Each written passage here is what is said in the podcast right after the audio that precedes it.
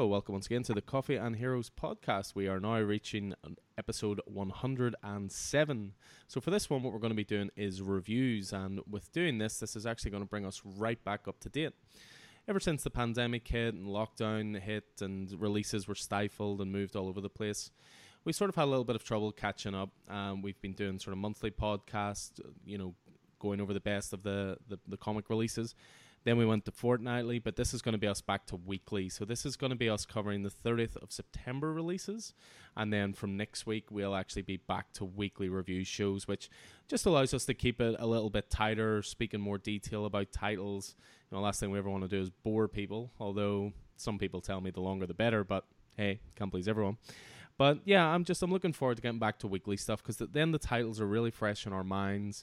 We're we're up for the conversation. We can have some structured disagreements coming later. And yeah, just really happy to be getting back to weekly. So uh, your host as always, Alan, owner and operator of Coffee and Heroes in Belfast. I'm delighted to be joined by Keith. How are you, sir? I am not too bad, Alan. Not too bad at all. Glad to be here. It's a it's a Friday evening. Got a beer in front of me, and we're going to talk some comics. So you've a beer in front of you. I have a Jack and Coke in front of me. What have you got in front of you, Roddy? I've got a nice wee uh, white IPA in front of me, going uh, highbrow here. Uh, Roddy, uh, hipster to the end. Hipster yeah, to the end. Wheat, a wheat IPA, so it's very good. I have to say. I think his choice of beer is the only thing he doesn't wing it with. I don't know. I think for this podcast, he's the most uh, most prepared of all of us. You know, first to make his picks. He was messaging me and Keith, being like, "I'm ready to go, guys. Where are you?" And you know we're slowly making our way here. So uh, he's he's the most prepared this week. I should maybe let him be the host this week. I think. Yeah, I'm a changed man. changed man. Yeah. So as I say, we'll be we'll be getting to the comics reviews. I mean, we always like to kick things off with news, and again with getting back to the weekly content, this means it's always much more current and and things that have maybe just been announced or things that have been disclosed in the last week or so. But before we jump on to the news, just a, a, quick mention that just in case you didn't see our previous podcast that we posted, we were very fortunate to chat once again to Clay Mann. Uh, the artist on the upcoming Batcat, well known for Heroes in Crisis, for runs on Gambit, worked on Valiant, and of course uh, a friend of the store. You know, he he partook in our first ever sort of Q and A session slash signing with uh, a, a top level creator, which was, believe it or not, guys, a year ago. Oof. What? And I mean, that was that was a great day. That was a it was a great day, just getting prepped, you know, and uh, and inviting him and his family along into the store, and uh, you know, the crowd that the crowd that we had that day was was fabulous. Um, right right the way around the the store, and it was the it was the old unit, wasn't it? It was indeed, uh, yeah, yeah. Um, and uh, it was great. To, it was great to talk to him again. Um, it, it almost felt like uh, like chatting to an old buddy, wasn't it? It was uh, he he he, uh, he, he didn't hold back in the slagging anyway. no, Certainly no, certainly not with you too. Certainly not with us too. I mean, Roddy, you unfortunately you know couldn't make it that day, and you know with with myself, he he seemed to start off a year long rivalry regarding Rob Liefeld. So if you want to listen to Clay attack me about why Rob Liefeld is one of the the long term greats. Uh, you can listen to the podcast. He did also yeah. tell Keith to don't be stupid, which was one of my favorite moments. Uh, which we might get to talking about later. So we might just. It all ties um, together. All ties yeah, together. I really, I have to say, I really love those those kind of podcasts we do. It's really great to like chat to. Like that's that's a creator at the top of his game, working for like one of the biggest companies in the world, and it's great to get that insight from him and just to learn his creative process and just to just to talk to him. He was such a sound guy, and he he gave us his time, which is a great great thing, and went out of his way to uh, to help us. So we can only thank him for that. Mm-hmm. Yeah, well, that's it. I mean, not only did he go out of his way, he. Uh, as, I, as I've enjoyed telling people, his internet was down at home, so he actually had to go and sit outside a hotel and, you know, piggyback their internet, but we don't know which hotel it is, so we're not we're not dobbing you in here, Clay. We we don't think the security guards will be looking for you, but uh, it was just interesting to hear the odd car go past in the background. But it was it was a testament to him, you know, taking the, the time and effort to, to chat to us. And as Keith says, it was you know like chatting to chatting to a buddy, which is you know what we always want the podcast to be, you know. So, um, but yeah, definitely check it out. There's a lot of good stuff there. There's some insight into Batcat, uh, some insight into his creative process into how creators have been dealing with the whole lockdown scenario. And again, if you want to hear the classic that he has never read, which still shocks me to my core, you'll have to check out that podcast. So, um, uh, to be fair, we all have those. We all have those. But but this title, I'm not going to give it away here. But how can you work for DC and have never read this title? Anyway, we'll we'll move away from that. But yeah, do check it out, guys. It's uh, episode 106. So that was us chatting with uh, with Clay. So yeah, just on to a few bits and pieces, sort of news wise, we saw this week. I'm sure the the top uh, item of news will be certainly of interest to Keith.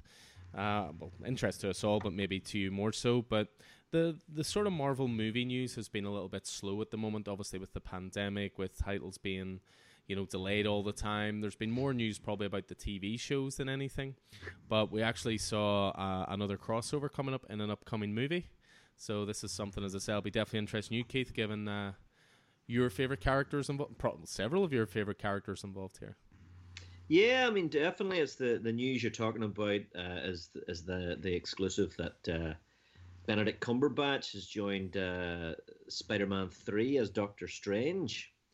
Um, so I mean that that is that's interesting in itself. Uh, you know, obviously, Tony Stark was was uh, Spider-Man's mentor, and uh, you know went throughout the, the, the from Civil War, where where Spider-Man first appeared in the MCU, through uh, you know through Homecoming and and uh, uh, Endgame and up you know Infinity War and Endgame, and then Nick Fury, Samuel L. Jackson's Nick Fury stepped into that role, or well, we know that it wasn't exactly Nick Fury, but you know stepped into that role in uh, in Far From Home.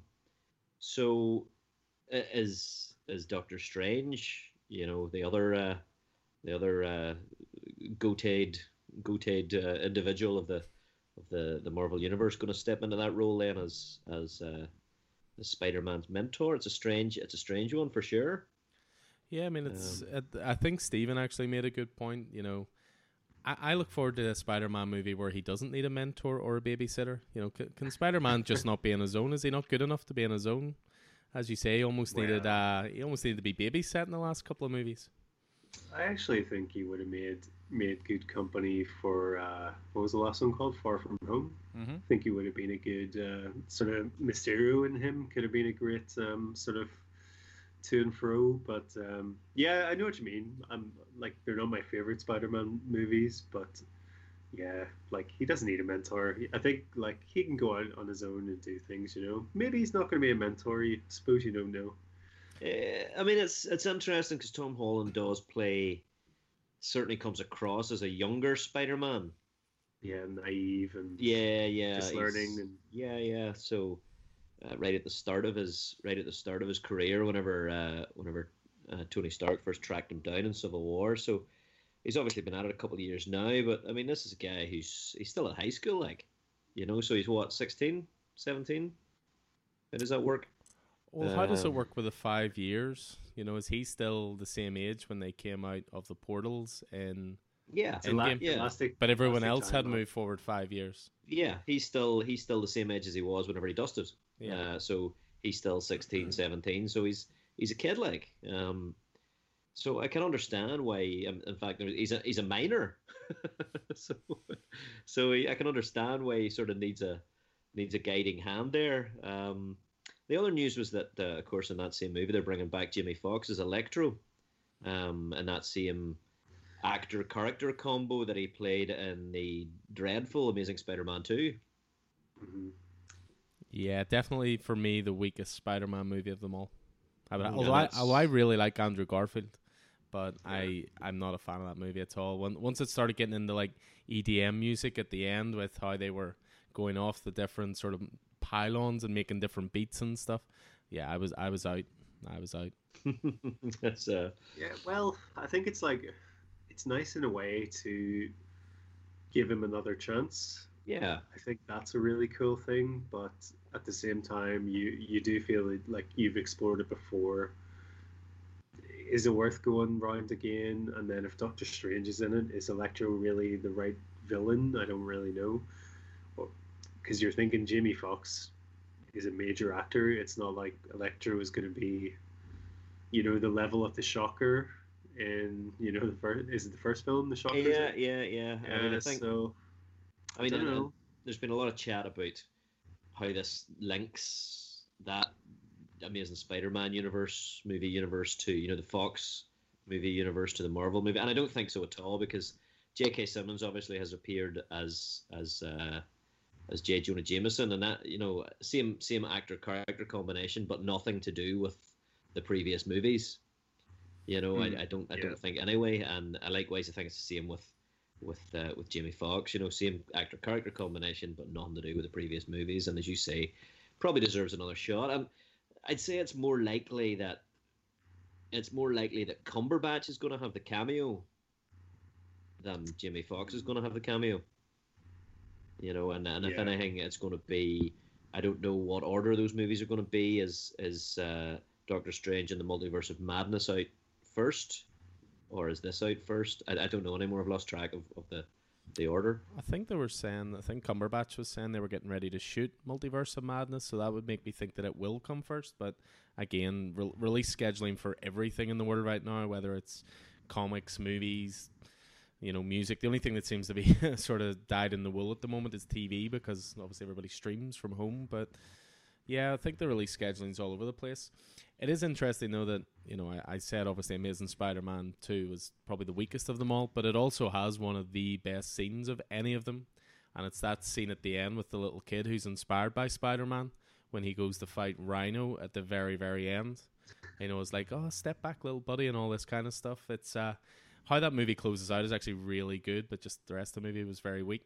I think I asked you about this before, Keith, but has there ever been a Spider-Man run where Peter Parker's parents weren't dead and they were just like these underground scientists and like, uh, was that no, new for the movie or the the closest they maybe got was was during the the start of the Clone Saga run where uh, where Peter's Peter's parents were back, but you know that was before they realized they were. I think it was it was clones or killer robots or something.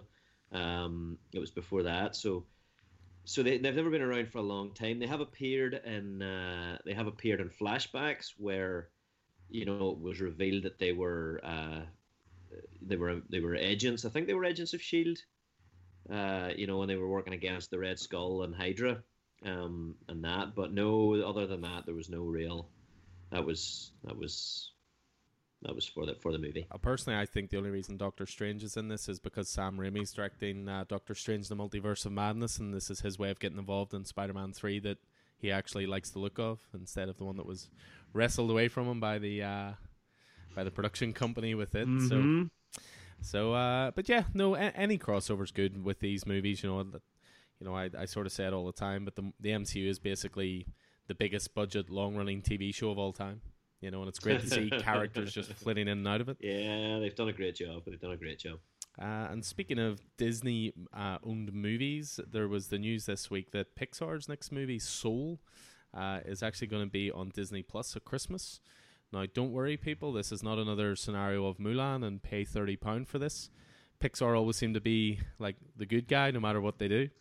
Um, and they're actually going to be releasing this as part of your online subscription. So is one you're looking forward to, isn't it, Roddy? Yeah. Um, when I saw this, I thought it was, I thought it was really strange, just because they could make money from it, and the the budget for this film was about 150 million, and just to put that straight up on Disney Plus, that's a, it's a very interesting sign, shall we say? And this is this is directed by Pete Docker, Doctor, sorry, who he's directed Up. Um, it was Monsters Inc. as well and um, uh, what was the last one he did? Inside Out. So these these are big, huge pic like Pixar films. Like I don't know, it's very very scary that this is this is coming out on Disney Plus. So there's a there's a lot of money involved in these films. So it's it's one of those things that makes you worried for cinema. But at the same time, it is very it is very good that they are doing this. And like I wouldn't blame them at all if you're like I think Mulan, um, it really worked. It was an experiment that worked to put it up on Disney Plus, and people were paying for it. So I don't I don't see why they wouldn't pay for this. But it's it's crazy. It's a really crazy time we're living in because of COVID. I mean, obviously, I mean Pixar aren't going to be putting something up there like that for you know for free. Obviously, you have to pay your subscription, but you're not paying anything additional for it they're not going to do that without you know a plan, you know, without knowing what it is. So is this a case?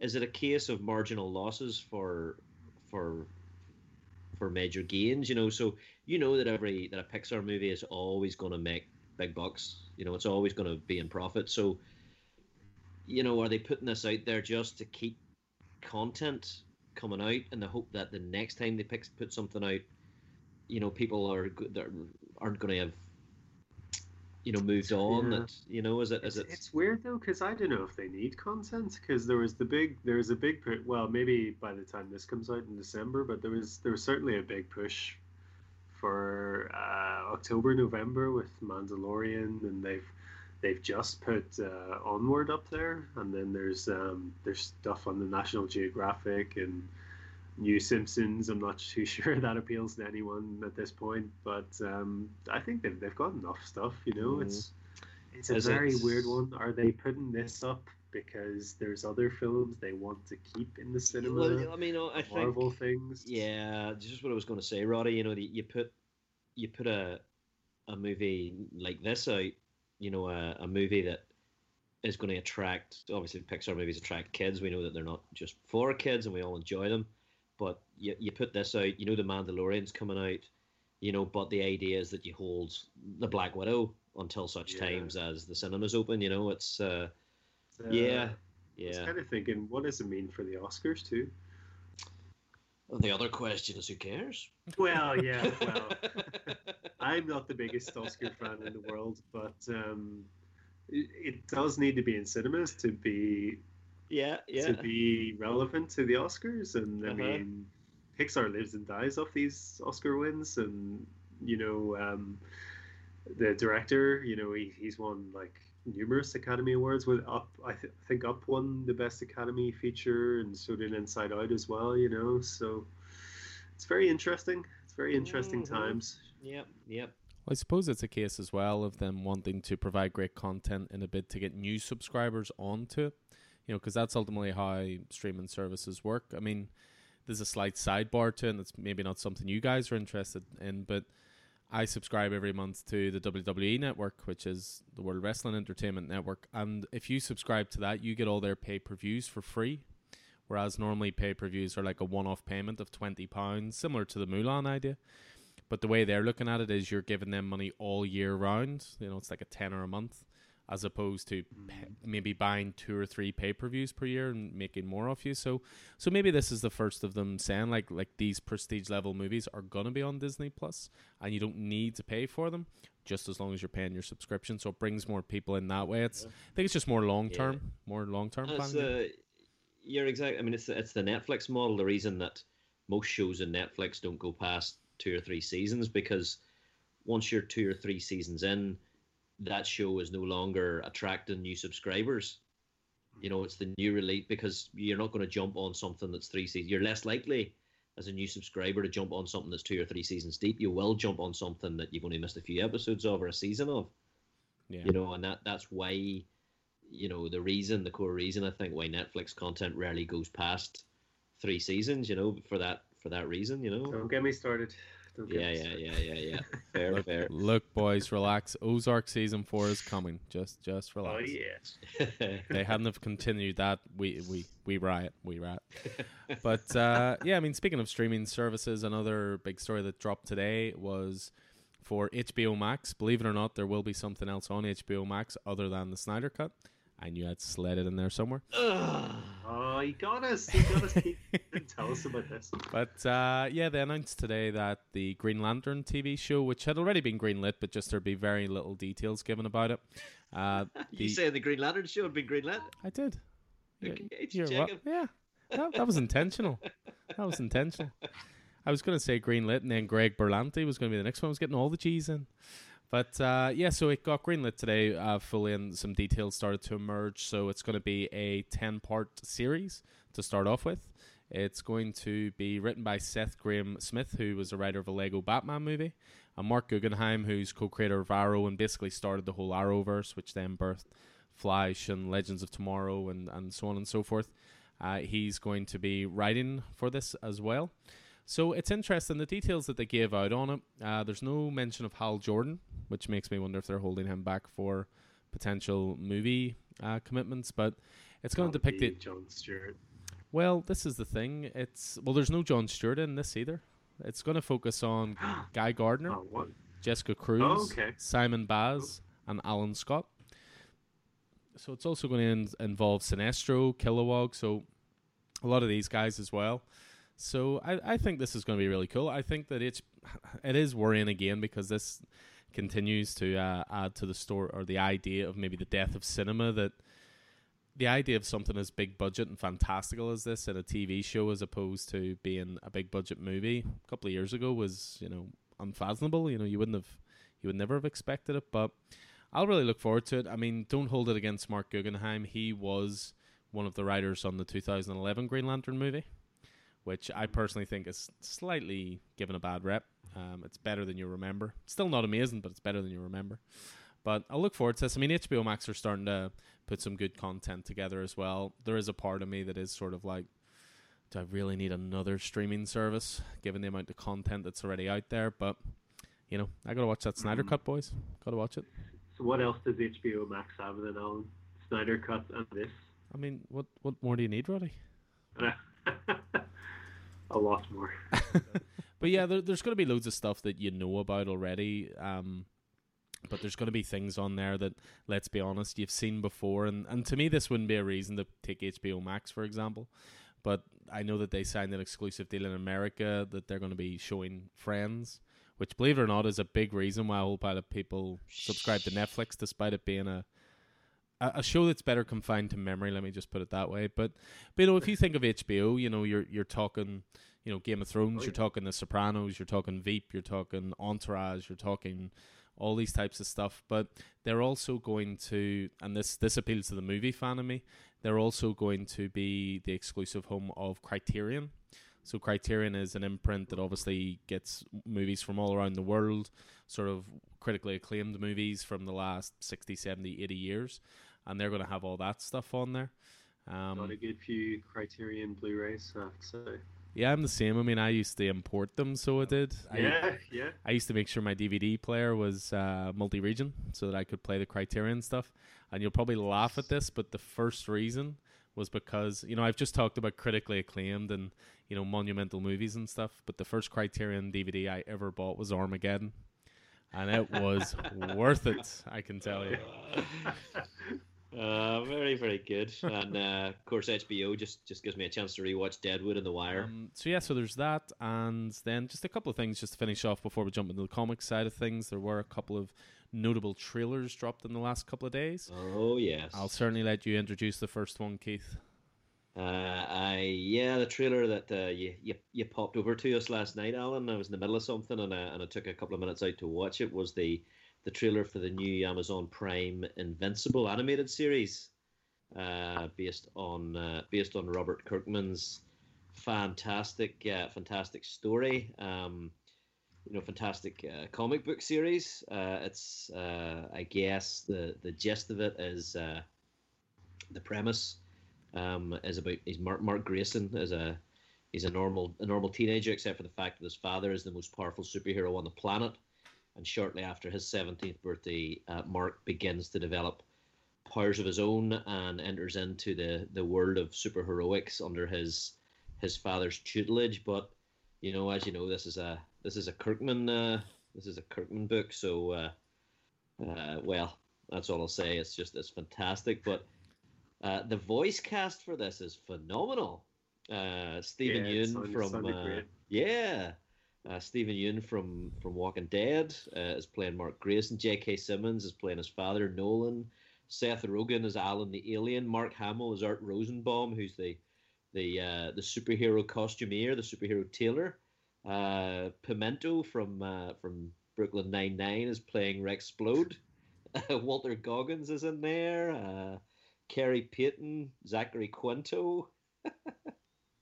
It's absolutely Sonequa Martin Green, Ross Marquand, Lenny James. Unbelievable cast.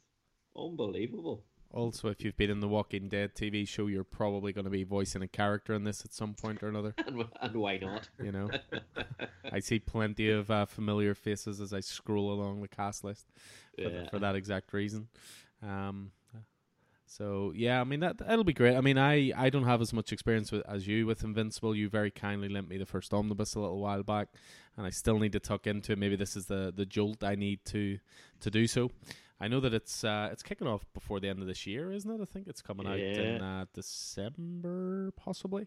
which uh, which means you need to light a fire under yourself because I really want you to I really want you to, to read at least the first twelve issues before before this this starts uh, because there's some stuff that happens that uh, is best experienced via comic book. Interesting. Uh, and you can uh, pass it on to me after because it's one of my one of my blind spots too.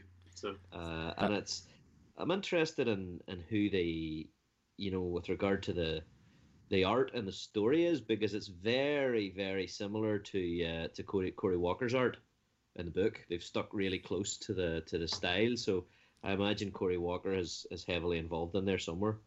Well, Um, I would certainly say with Kirkman, he's he's got that much pull now, not just in the comic world, but certainly in the TV world. That when they first uh, were talking about adapting this, he probably said, "Look, style needs to be very similar to the comic, or else we're not doing it." That's probably why they chose a an animated show rather than a uh, live action one as well. You know, you can keep it Mm. much closer that way. So, um, but yeah, now that uh, Roddy has you know put lit the fire under me, that I need to pass it on to him next. Maybe again, that's the the push I need.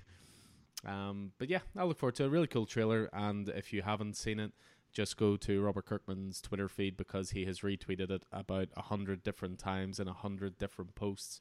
He's quite excited by this, and Mhm. uh, and why I not? mean, it's it's worth pointing out that uh, you know, Walking Dead, you know, got all of the got all of the kudos and all of the attention, you know, during its run. But Invincible had a run of what 146 issues that ran concurrently with Walking Dead. So Kirkman was writing these two books side by side. Um, They finished within a year of each other, didn't they? yeah, very Uh, close they're together. thereabouts, a couple of years of each other. So, uh, yeah, it's really, uh, it's really fantastic stuff. I'm really, really excited to re-experience it through the animated series. Yeah, and then one other trailer that just dropped uh, literally about 20 minutes before we started recording was for the TV adaptation of Stephen King's The Stand. This is very timely in terms of a story. Uh, the Stand, for anybody who doesn't know about, I mean, The Stand was written over 40 years ago, believe it or not, and it is one of Stephen King's A, most celebrated works, and B, one of his most dense works. You know, it's a massive tome, so it is.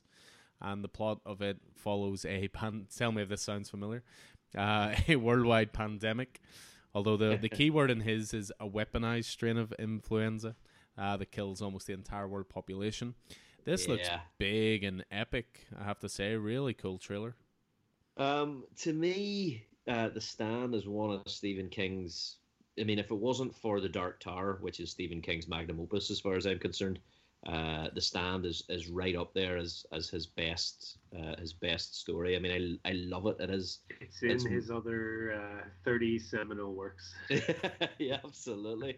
But I mean, and the trailer looks fabulous. the The trailer looks great. I mean, it is. It, the story is about a, a, as you say, a weaponized influenza called uh, Captain Trips, um, which spreads spreads very quickly across the world. But it it it quickly becomes about more than that. It quickly becomes the the the the ultimate battle between good and evil, as as as people separate into the side of good and the side of evil and and and, and what happens there. Uh the you know under the uh under the, the the flag of mother abigail or randall flagg the walking dude. Um so it's a great it's a great story. Uh, it is as you say very very timely. Um but and and the cast is fabulous like another fabulous cast alexander skarsgård uh, is in there james marsden is in there whoopi goldberg uh, Greg Kinnear, uh, Marilyn Manson is in there as well. Um, Ezra Miller, that's who that is. It's the the, the wimpy Flash. Um, uh, and there's a there's a, there's a few others, but I mean, I this is this is a lot to prove because I'm a huge fan of the. There was a 1994 uh, four part miniseries that was a, a really good adaptation of the book and had a, a stellar cast for the time and So for me, they've got a lot to prove because there's no, there's not a thing wrong with that adaptation. You know, I don't know if you're familiar with the, the 1994 one. No, it's not one I've, I've ever seen. So I've read the book, though, um, Yeah, but I've it's- never seen that. What, what's who who's in that one? Uh, Gary Sinise plays Stu Redman. Uh, Molly Ringwald plays Franny Goldsmith. Uh, Rob Lowe is Nick Andros. Uh, Right. Corin Nemec's in it. Uh, Miguel Ferrer's in it. Uh, Ray Walston, Ed Harris. Uh, you know, so there's a, a lot of well-known actors of the certainly of the time. Um, Matt Frewer is in it, who played, uh, I suppose, uh, Max Headroom, well known for that. So, uh, so yeah, there's uh, Jamie Sheridan played uh, played Randall Flagg, the walking dude.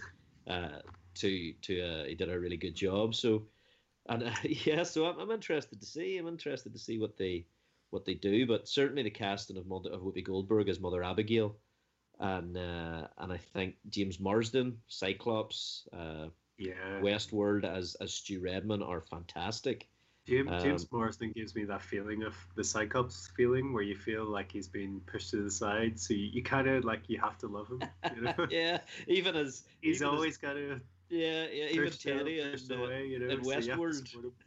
in Westworld, he plays Teddy, and he's always getting screwed over, like uh, you know. But and uh, and, and the new one, Alexander Skarsgård is playing Randall Flagg, which is which is pretty awesome as well. Um, so there's uh, I had a look down the there's a, there's a character in the stand called the Trash Can Man, uh, who is uh, is a great character, and Matt Frewer played him in the original uh, adaptation. I don't see his name on the list here, but I do see that Marilyn Manson doesn't have a character next to his name, and I can only imagine Marilyn Manson is going to be playing the Trash Can Man. Uh, I think Marilyn Manson has also done some uh, some uh, covers of some some well known songs for the for the show. So interesting stuff. Inter- I'm I'm looking forward to it, but I would highly recommend the 1994 adaptation if you can get your hands on it. So yeah, so now we're gonna talk some comics. So again, we're gonna be going over the um, the best titles from the week of the thirtieth of September. Before we ever jump, uh, as always, before we jump into uh, what our favorite titles were, we always like to sort of have a little breakdown of our titles from that week, the size of the pull list, you know, the ratio of DC to Marvel to Indie, that kind of thing. We did sort of debate a little bit in terms of these totals because I've fallen into a very dangerous trap recently of uh, enjoying to collect variants. Uh, I blame Alex Ross for his timeless variants. I blame Three Jokers for its endless, seemingly endless variants. So if I was to add my variants on top, my totals would be higher. But we'll keep it as the the the individual titles, if you will. So for me this week, I had twenty seven in total. So uh, eleven DC, uh, five Marvel, and eleven Indie. So a pretty even split there of Indie and DC, uh, with uh, with a few Marvels thrown in. Uh, what about yourself, Roddy? I, I see you're on double digits this week. Nice. Yeah, that's it. Breaking into the big time. Um, yeah, it was a stellar week this week. Um, I had 10, just the one DC, one Marvel, and I had eight indie, including one pretty stellar graphic novel, too. Um, and these were all books I read. Let's just point it out there. What do you mean, Roddy? We read everything every week before we record this. What are you trying to say? Yeah. How about yourself, Keith? What were your numbers? Uh, well, I just uh, I just finished my uh, my pull list from last week uh, before we started recording. Uh, I've, I've already picked up my pull list for this week, so I'm looking forward to to digging into that a little later this evening. But uh, from from uh, from the, the, the week of uh, of the thirtieth, uh, I had 23 titles, five of them DC, ten of them Marvel, and eight of them indie. So you know, it's kind of my, my Marvel and Indie are, are starting. Indie is starting to, to, to go neck and neck, maybe with the Marvel. In fact, this week it's completely this this week's pull list it's completely overtaken. Uh, my Marvel titles, Roddy, you'd be proud of me. my, my work is done. hmm Well, that's the thing. There's just such so many great quality indie titles as well. I mean, my my indie pulls every week I think are double double digits without fail because I'll always try number one, and there's a lot of great mini series and different things about as well at the moment. So.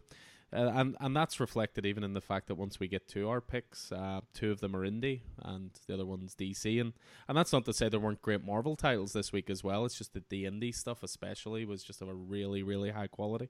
Um, but before we get on to the inevitable indie love, which interestingly enough, when I was chatting to Roddy and Keith about their choices before, I said those two books would make a great back to back double bill. So I'm really pleased that these guys enjoyed them as much as I did. But for me, it had to be Three Jokers. We all knew this was the inevitable choice of me this week. I I must admit this week there was so much quality, and at one point I was trying to decide between six books for my pick of the week. But there's just something about Three Jokers that for me. So Three Jokers number two, uh, written by Geoff Johns, art by Jason Fabok, and uh, colors by Brad Anderson. There's just something. I mean, there's for me. There's always something special about opening a comic book. It's it's a medium I absolutely adore. But with this, everything just feels really special about it. Everything from the embossed covers to the square binding, to the uh, the interior artwork, to the pacing, to the use of nine panel structure to the fact that there's no adverts in it the whole way through. I mean, I know that's a little thing, but it's something we've become even more conscious of, I think, in the last few weeks, certainly with Marvel and DC. Indie books are better with it. Indie always put their adverts at the back, but with DC and Marvel, they're always sort of littered through it. But Three Jokers number one was my pick of the week, and then I thought, and I'll look forward to hearing other people's thoughts on this. But for me, this this matched issue one. I thought I thought there was tons of interesting stuff in here. I thought it was really really adult storytelling. It did also explore a few a few ideas that maybe I hadn't seen explored before, which is which is hard to do in Batman these days. And I think part of that is because, uh, I mean, obviously the, the title is called Batman: colon Three Jokers. Batman's hardly in this book.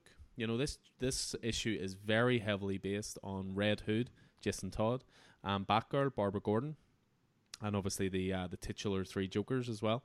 Well, two Jokers now, I should say. yeah. But Batman's barely in this at all, which is which is a really interesting move because usually Batman dominates every book he's in. So it was great to see sort of Jason's horrific past um, actually given a bit of room to breathe, and and they were exploring that. It's interesting that I mean, the choices of Jason and Barbara for this book alone as the two people who are helping Batman is great because obviously they're two people that have suffered trauma at the hands of the Joker more than most. I mean, you can correct me if I'm wrong in this, Keith, but certainly until the recent Joker war that's going on in the main Batman title, can you ever think of anything iconic or bad that the Joker's ever done to Dick Grayson or Nightwing? Uh, no, I mean he's he's he's a, a general all round pain in the arse. Uh, you but, know, but um, you think of the um, big iconic things yeah, he's done. no, you know? I absolutely. I mean the, yeah. the things the things that I think of of that define the Joker as a as a villain are are are shooting shooting Barbara and and uh, crippling her, and uh, and obviously then beating Jason Todd to, to death or not, as the case may be. Yeah, I mean, what? Yeah, no, I totally agree with you. Totally agree with you. I mean, what they're exploring here, which I think is really interesting. I mean, Jason Todd is a character who, you know, he's sort of defined by never being first. Like Jason Todd wasn't the first Robin; he was following in the footsteps of Dick Grayson. Even when he becomes the Red Hood, the Red Hood existed in comics before, and it was actually the Joker was Red Hood. Mm-hmm. So again, mm-hmm. even all his personas, he's never the first guy, which means he's always got a massive chip on his shoulder, and he always feels like he's got something to prove. I mean, there's even a great wee. I was flicking through it there just before we started, and there's even just a great wee. It's a tiny little moment, but they're basically running down leads to try and find where the Joker is, and they end up in this uh, community pool building, and there's this giant uh, pool which is clearly laden with uh, Joker toxin as well as water, and people are being, you know, changed essentially. But there's this little three panel part where Red Hood actually turns up first, and he sort of says to himself, "I can't believe I beat Batman here." you know, it's it's a tiny little moment, but it's it's really it's, that's what I'm enjoying in this book. Those little details. Yeah, I mean, it's very different from uh, from the relationship that that that Dick Grayson and, and Bruce Wayne have. You know what I mean? That's a that's a, a relationship based on uh, you know teacher mentor mutual respect. The the student has become the master sort of thing. You know what I mean? It's uh, whereas, you know, where as you say, just exactly that, Jason, you know, it's it's competitive. Uh, it's you know, I'll never be good enough, so any one-upmanship I can get is yeah. is all right. You know, um, I I I think you're you're exact. I mean, I love the fact that this focused on on Red Hood and Barbara. Now they're not. Neither of them would be my favorite, or or characters in the Bat family. Neither of them would be terribly attached to, but but I thought this was a great character study of, of Red Hood. You know, the idea that that as a result of the the post traumatic stress disorder that he's suffering here as a result of his his death or, or mortal injury at the hands of the Joker, he never feels content or happy unless he's inflicting that pain uh, brutally and viscerally on someone else. You know, those being the criminals that he chooses to hunt. You Mhm. know, and you know the fact that the Joker. I love the psychological manipulation here. You know that just exactly as you said that the Joker highlights that he's taken the identity of the Red Hood, and that was the Joker's identity. That you know, effectively, the Joker, whoever that person may be, is saying that he wants. He, he's effectively setting Jason up to become the next Joker. Yeah, which he You know- which he clearly needs to do because you know spoilers for the end of book one. You know, Jason actually kills one of the three Jokers. So i in a Yeah, weird way, there's almost a spot has opened up, and you know the Joker's Yeah. trying to manipulate him, saying, "Well, clearly you want to fill these shoes, and clearly you know you want to just tip yourself into that point of madness." And Red Hood's never had a problem killing people. You know, he's always thought of it as a much. He's always thought of Batman as too soft. You know, you just throw them in the Arkham, and then the old doesn't go yeah, revolving door go- comes out. You know. Um, I, I- I thought the you know that that that shared kiss between Jason and Barbara something that should never happen. Then I was like, oh, wait until Dick Grayson gets a hold of you, Jason. But uh, but uh, you know that that that shared kiss and then the the aftermath of it, where Barbara is so worried he's going to think it means something yeah. because he is so desperate for to have someone or something or something to to, to pull him back, back from the edge. But uh, yeah, so and the art, Jesus, the art in this book is is phenomenal. Um, it really is. There's there's one thing hanging over it for me, and I think uh, Roddy would be quite happy to chat about that. Uh, There's Mhm. there's there's a question Uh, that uh, that is posed in this title that Do you want, do you want me to get into it first? I really didn't like it. Sorry, Alan. Here ends this week's podcast. Um, it, it could be my lack of knowledge on the subject. You guys talking about it makes it really interesting. Um, I didn't really know what it was. I enjoyed the first one. Um, I just felt like it was really morose and a bit dull because I felt um, like those great. You mentioned really great character moments, and I did. I felt that with uh, Batgirl and Red Hood. Um, I really liked the Joker Red Hood mask thing. I thought that was really cool. Um, there, there's a weird issue, and we got we got into it on the Clay the Clay podcast. We were talking about um, sort of uh, continuity. That like it's almost like a dirty word or something, isn't it? Continuity, but I don't really know what the book is. Like at first, I was like in the first issue, I was like, okay, cool. It's like. Uh, it's like a meditation on like grief through like a Batman comic or something, right? And then this one just it didn't like. I know it's not going to answer all your questions in two issues, but I, I almost felt like I'd been bamboozled into like spending my you know six quid. I was just like, what what is happening? I do want the an- like I want the answers, you know, and I don't feel I got enough in this, and they almost kind of want. I feel like they want it to be this they don't know what they want it to be. Like, do they want it to be this Elseworlds cool, different title, or do they want it to be this, you know, uh, like continuity tangling kind of event that spins out into other things? I don't really know. And like, I'm not the biggest DC fan, so obviously, like, a lot might pass me by. But there was certainly stuff. I thought the stuff in the pool was cool, but it went on for ages. Um, and then there wasn't a lot of I think um, Batman really annoyed me in this book because he only seemed to exist to just tell people off. I just, you know, like bounce off people. He was like, oh, yeah, do this or something. He didn't really offer anything. But maybe that is his character in this is to to bounce off uh, Barbara and Jason, you know. So I don't know. I didn't really like it. I'm I'm here for the question. I, I want to know why there's three Jokers. I I swear if it turns out that there's one Joker and the three of them are just seeing the one Joker three different ways, I'm going to burn something down. You've been getting very, you've been getting very violent recently, Mister Miller. I tell you, It's getting- because I have I haven't had a chance to train in karate in six months. got all this fury. You just need to let out. I mean, no, I understand what you're saying to a degree. I mean, for me, obviously, being a huge Batman fan and all the rest. Continuity, yeah, it's such a weird thing, and we, we did get into it. It's definitely worth listening to Clay's take on it as well. For me, this is part of a trilogy, which I kind of find, you know, there's a nice symmetry to that, being it's called Three Jokers. This is a, a trilogy of The Killing Joke, A Death in the Family, and this. All you need to know going into this book is is learned in those first two books. So uh, Killing Joke was all about how the Joker terrorized Gordon and you know crippled Barbara, and then how she came back from that.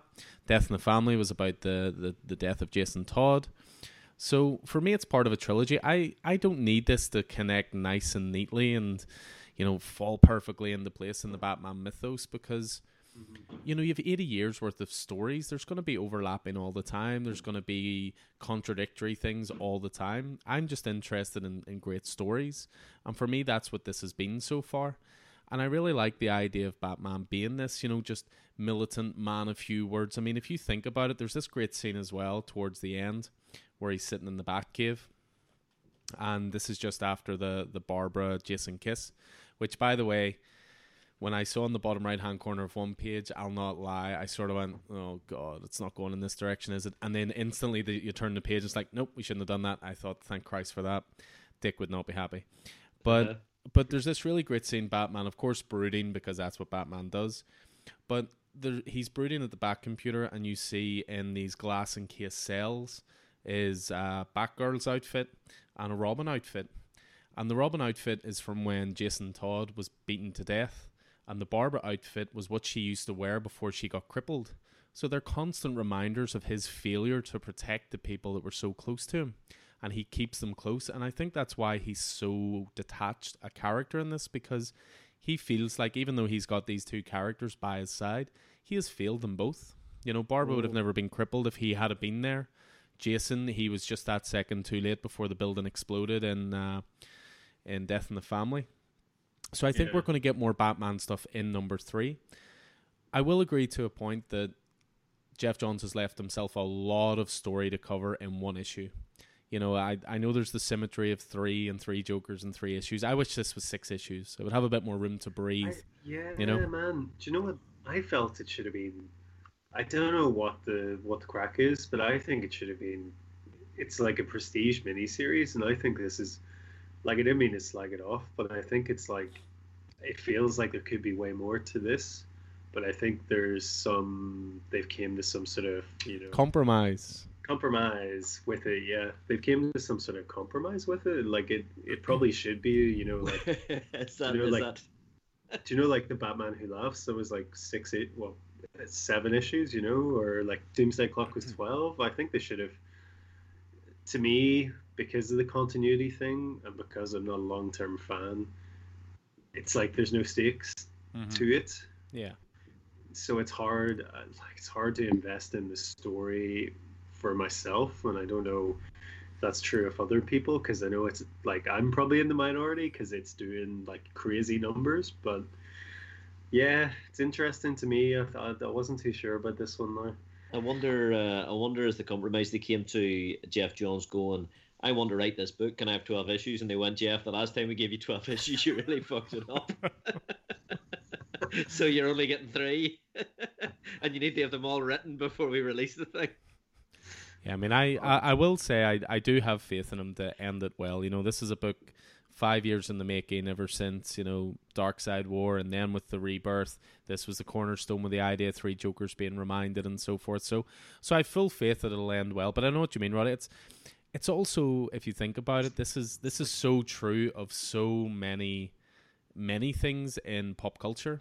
When you have a yeah. trilogy the middle is always the hardest because you don't have that excitement of something new at the start with the first part. You're not going to get any big conclusions because it's not the end. So its job is just that middle part is always just to keep the story ticking over. And i think that's true of, of so many things you know but I mean, for me, it's it's done everything I wanted it to be. It's it's grown up. Mm-hmm. It's serious. It it looks beautiful. It's exploring some really interesting ideas. I mean, I haven't even touched on the fact that the first four pages are dominated by one of the Jokers having a daydream, and even in his daydream, as a married man with a kid, his wife and kid are so afraid of him they don't even want to see him. And it, it then cuts to him in a warehouse with like these stuffed dolls around him, and he's just like, do you mind? I was having dinner, you know, because one of the other ones interrupts him. So Um, I don't know. I there think was ton to, tons to unpack here. I think. I, I I do agree with Jan. I mean, and I would say uh, that I'm invested as well, but but I do want to see that that question answered in a satisfactory a satisfactory way. Yeah. But there's a lot of tragedy in here as well, not just on the hero's side. Uh, that scene where you know the the uh, the criminal, you know, the mastermind, the first Joker, the original. So uh, that scene where he has Jason Todd tied up and he starts laughing and he he starts laughing hysterically and then he starts crying when he's laughing and he's like, Jason Todd, what the hell's wrong with you? And he says, I'll let you in on a secret about the Joker boy. It hurts when I laugh. I just thought that is chilling. Yeah. That is chilling. Uh, there was something about that, and then uh, you know the scene where the where the Joker is is beating Jason Todd with a crowbar again. You know, and he has the the the, the, the smile painted onto the Red Hood's mask, and then he, he smashes the mask open. You know, it's the same way as I guess he smashed his skull open previously. Um, uh, there's a lot. There's a lot of good stuff in here. A lot of good stuff. I mean, I, I definitely, I definitely enjoyed it. I definitely enjoyed it. I just, uh, I'm just waiting to see. That's that's what I'm here for. Is the is the answer to the question, you know. But I'm really enjoying. I'm really enjoying the ride. Well, it's even really interesting as well, as you say. Like you, you look at because he's been given the number one, you know, the criminal. You look at him as the original Joker, but when the um, the the comedian is actually beating Jason Todd, he says, you know, this really is more fun than it was the first time, which makes you then say, well, he was obviously the one that killed Jason Todd in Death in the Family, because he's the one that carried that out before. So is the comedian the original, or or um, sorry, not the comedian, the uh, the criminal. Is he the original Joker? So there's just loads of stuff to unpack here. I think it'll really be rewarded by repeat readings. I think Geoff Johns really understands DC and Batman history, and yeah, I think as you say, the the main thing is because we're two issues in now, we we're looking for some answers, and hopefully with Mhm. issue three we get that. Yeah, and, and I mean the question, the question that I asked you, Alan, is there's a there's a Joker that appears at the end who has who has kidnapped Joe Chill, and in the page before we see Batman looking at the criminal, looking at the clown, looking at the comedian. We know that the the clown is now dead, uh, at, at, at the hands of Red Hood, but there's another Joker appears, uh, and uh, I'm not sure if that is the clown again or if that is another Joker I think another it, state. You know, I think it might be the comedian, but there there's enough ambiguity there. The only reason I think it might be him is because he has this very specific way of tying like a it's almost like a bow tie, like a cravat type thing.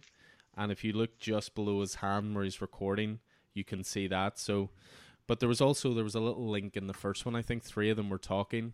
Um there was some speech coming from off panel. So there might be a Mhm. fourth one, I don't know. But right? Okay, but yeah, they're throwing some interesting stuff in here as well with Joe Chill and you know that kind of thing. The only criticism I will throw at this, and it's it's a criticism that I throw at all the Batman live action movies and TV shows and everything, is Let it go. I do not need to see the Waynes being killed again. Zorro. Ugh. Didn't I? What, what did I bring that up in last time? Was that the?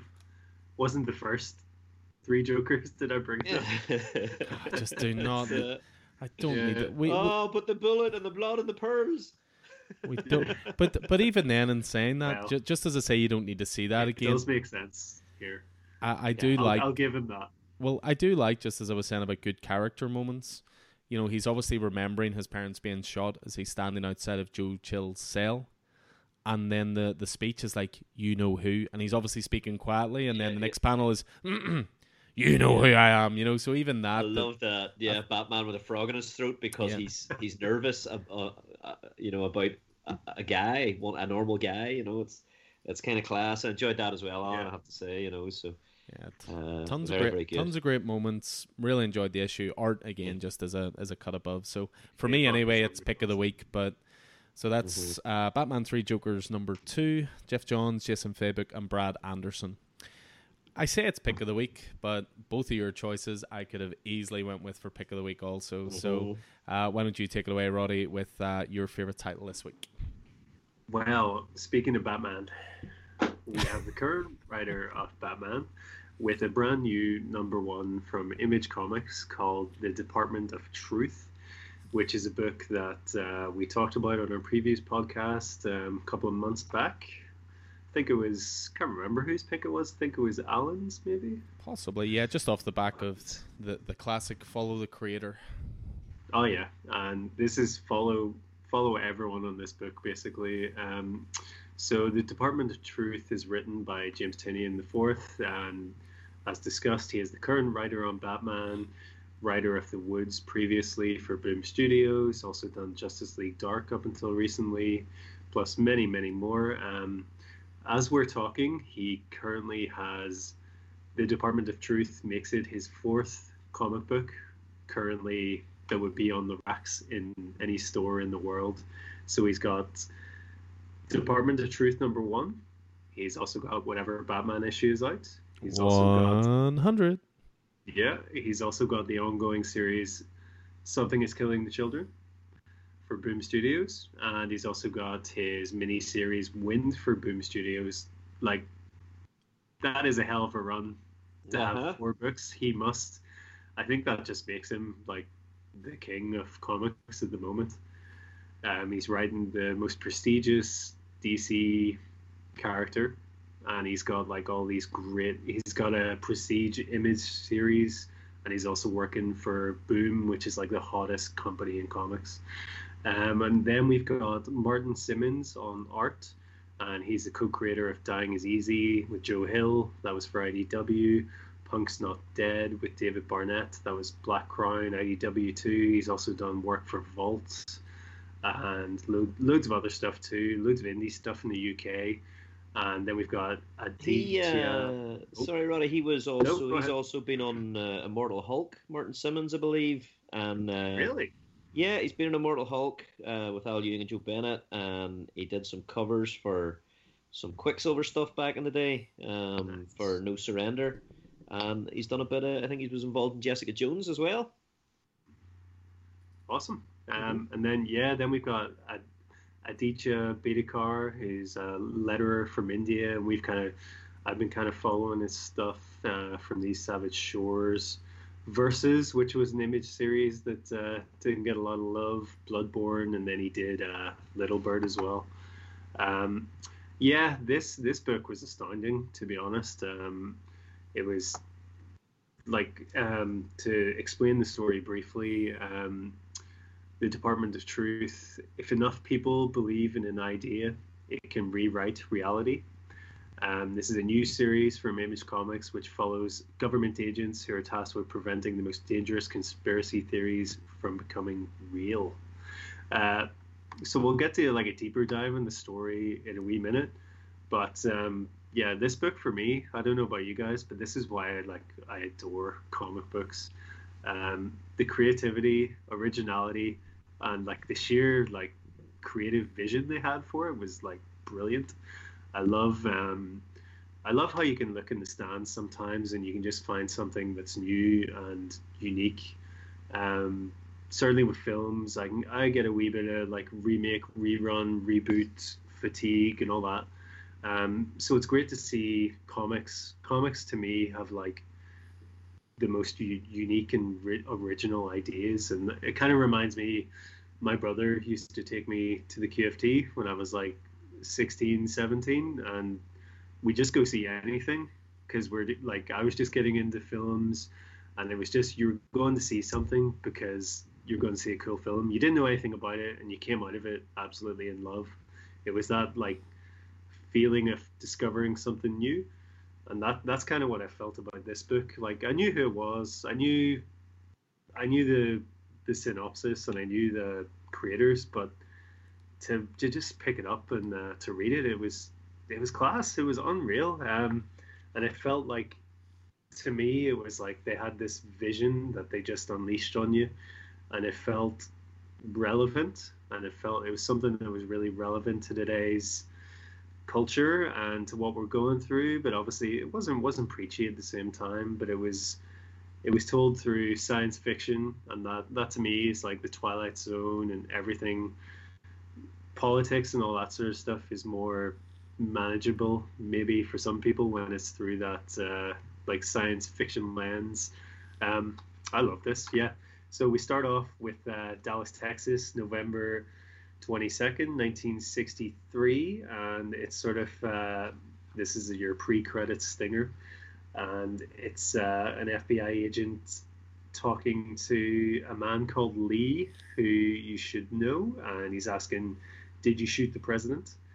Were you in the building at that time?" And all he asks him all these questions, and then it's sort of like this create this interview that keeps going and going, and he's like, "I'm not." He Lee says, "I'm not the, not the person they all think. I'm not in on this," and then it it goes and goes and it spirals, and then the interviewer gets him to say, "Say it so I know you know the truth," and then Lee says, "Up is down, and down is up." Mm-hmm. and whoa, like that that is an X Files level uh, introduction to the world. You're just thrown into this world, and Martin Simmonds' uh, art is absolutely astounding. And this, the the first part is actually it feels very different to what's to come. Uh, yeah, so tell me, what did you guys think before we can go into the story a wee bit? But Uh, if you haven't picked this as your pick of the week, it was going to be mine, Roddy. Uh, this this was phenomenal. Uh, this was neck and neck for me with with my pick of the week, and as Alan rightly said, and and and had did say to us both before we read it that they're lovely sort of companion pieces in a way. But I just, I mean, this the art, uh, Martin Simmonds' art isn't to my taste. It is the opposite of of clean lines. You know, it's the opposite of what I stereotypically enjoy. Uh, you know, but it works so well for this. It's so beautiful. It's a wee bit dreamlike. It's a wee bit hard to hard to grasp a hold of, which just works fantastically for a book that is all about conspiracy theories. Um, I thought I was absolutely uh, absorbed from start to finish. I mean, just saw the date, November twenty second, nineteen sixty three. I was like, oh, it's a Kennedy murder, right? Let's uh, the assassination, you know, and that whole idea. They're they're they're taking me in because of the fact I lived in the Soviet Union. I'm just a patsy, uh, you know. And then, as you rightly said, the you know the, the police are dismissed as the men in black walk in, uh, and uh, and just exactly who they are. Uh, they, I mean, as, as you say, we're going to get into the story a wee bit, but this is this is a book for for our time, for our this is this is the zeitgeist right now, uh, and the but politically it's very important. You know, with regard to how we understand each other, it's very important because it addresses the the rise of uh, the cosmic right. You know, the, the the it's funny. I had a conversation with a friend of mine about this earlier on. You know, this whole QAnon nonsense and you know Trump being a great uh, leader in the hand of God who is defeating all of the. They had a the, the, there was a there was a one of those right wing rallies the other day that had David Icke as the speaker. David Icke who believes that the world is ruled by people in lizards and people costumes.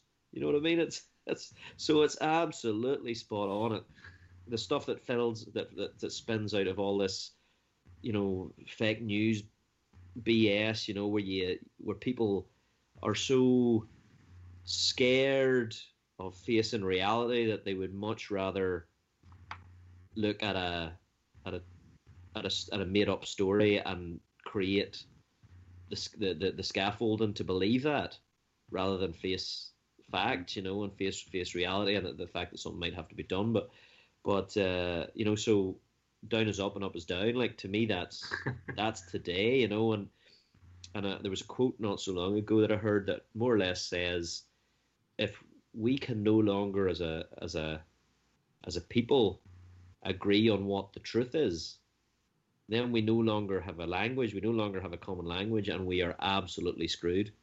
You Yeah, know what I mean? It's about that polarization. So, so yeah, and this. kind of- Oh, sorry.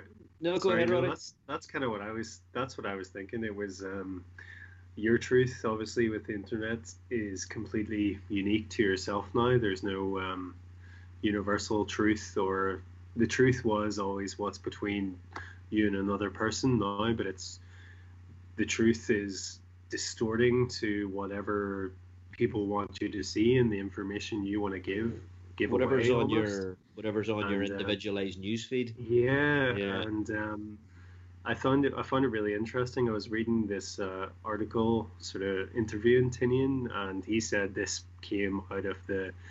Obviously, it's not much of a surprise, but it came out of the 2016 presidential election. Of course, yeah. of course. And he was like, uh, once once he began considering history through the lens of who wants to believe what, um, he started seeing the conspiracy theories as weird byproducts of that. And then he said, "This is like." He says about conspiracy theories are a testament to the creativity of the human mind, which is really interesting as well, and humans' ability to rationalize away things we don't like.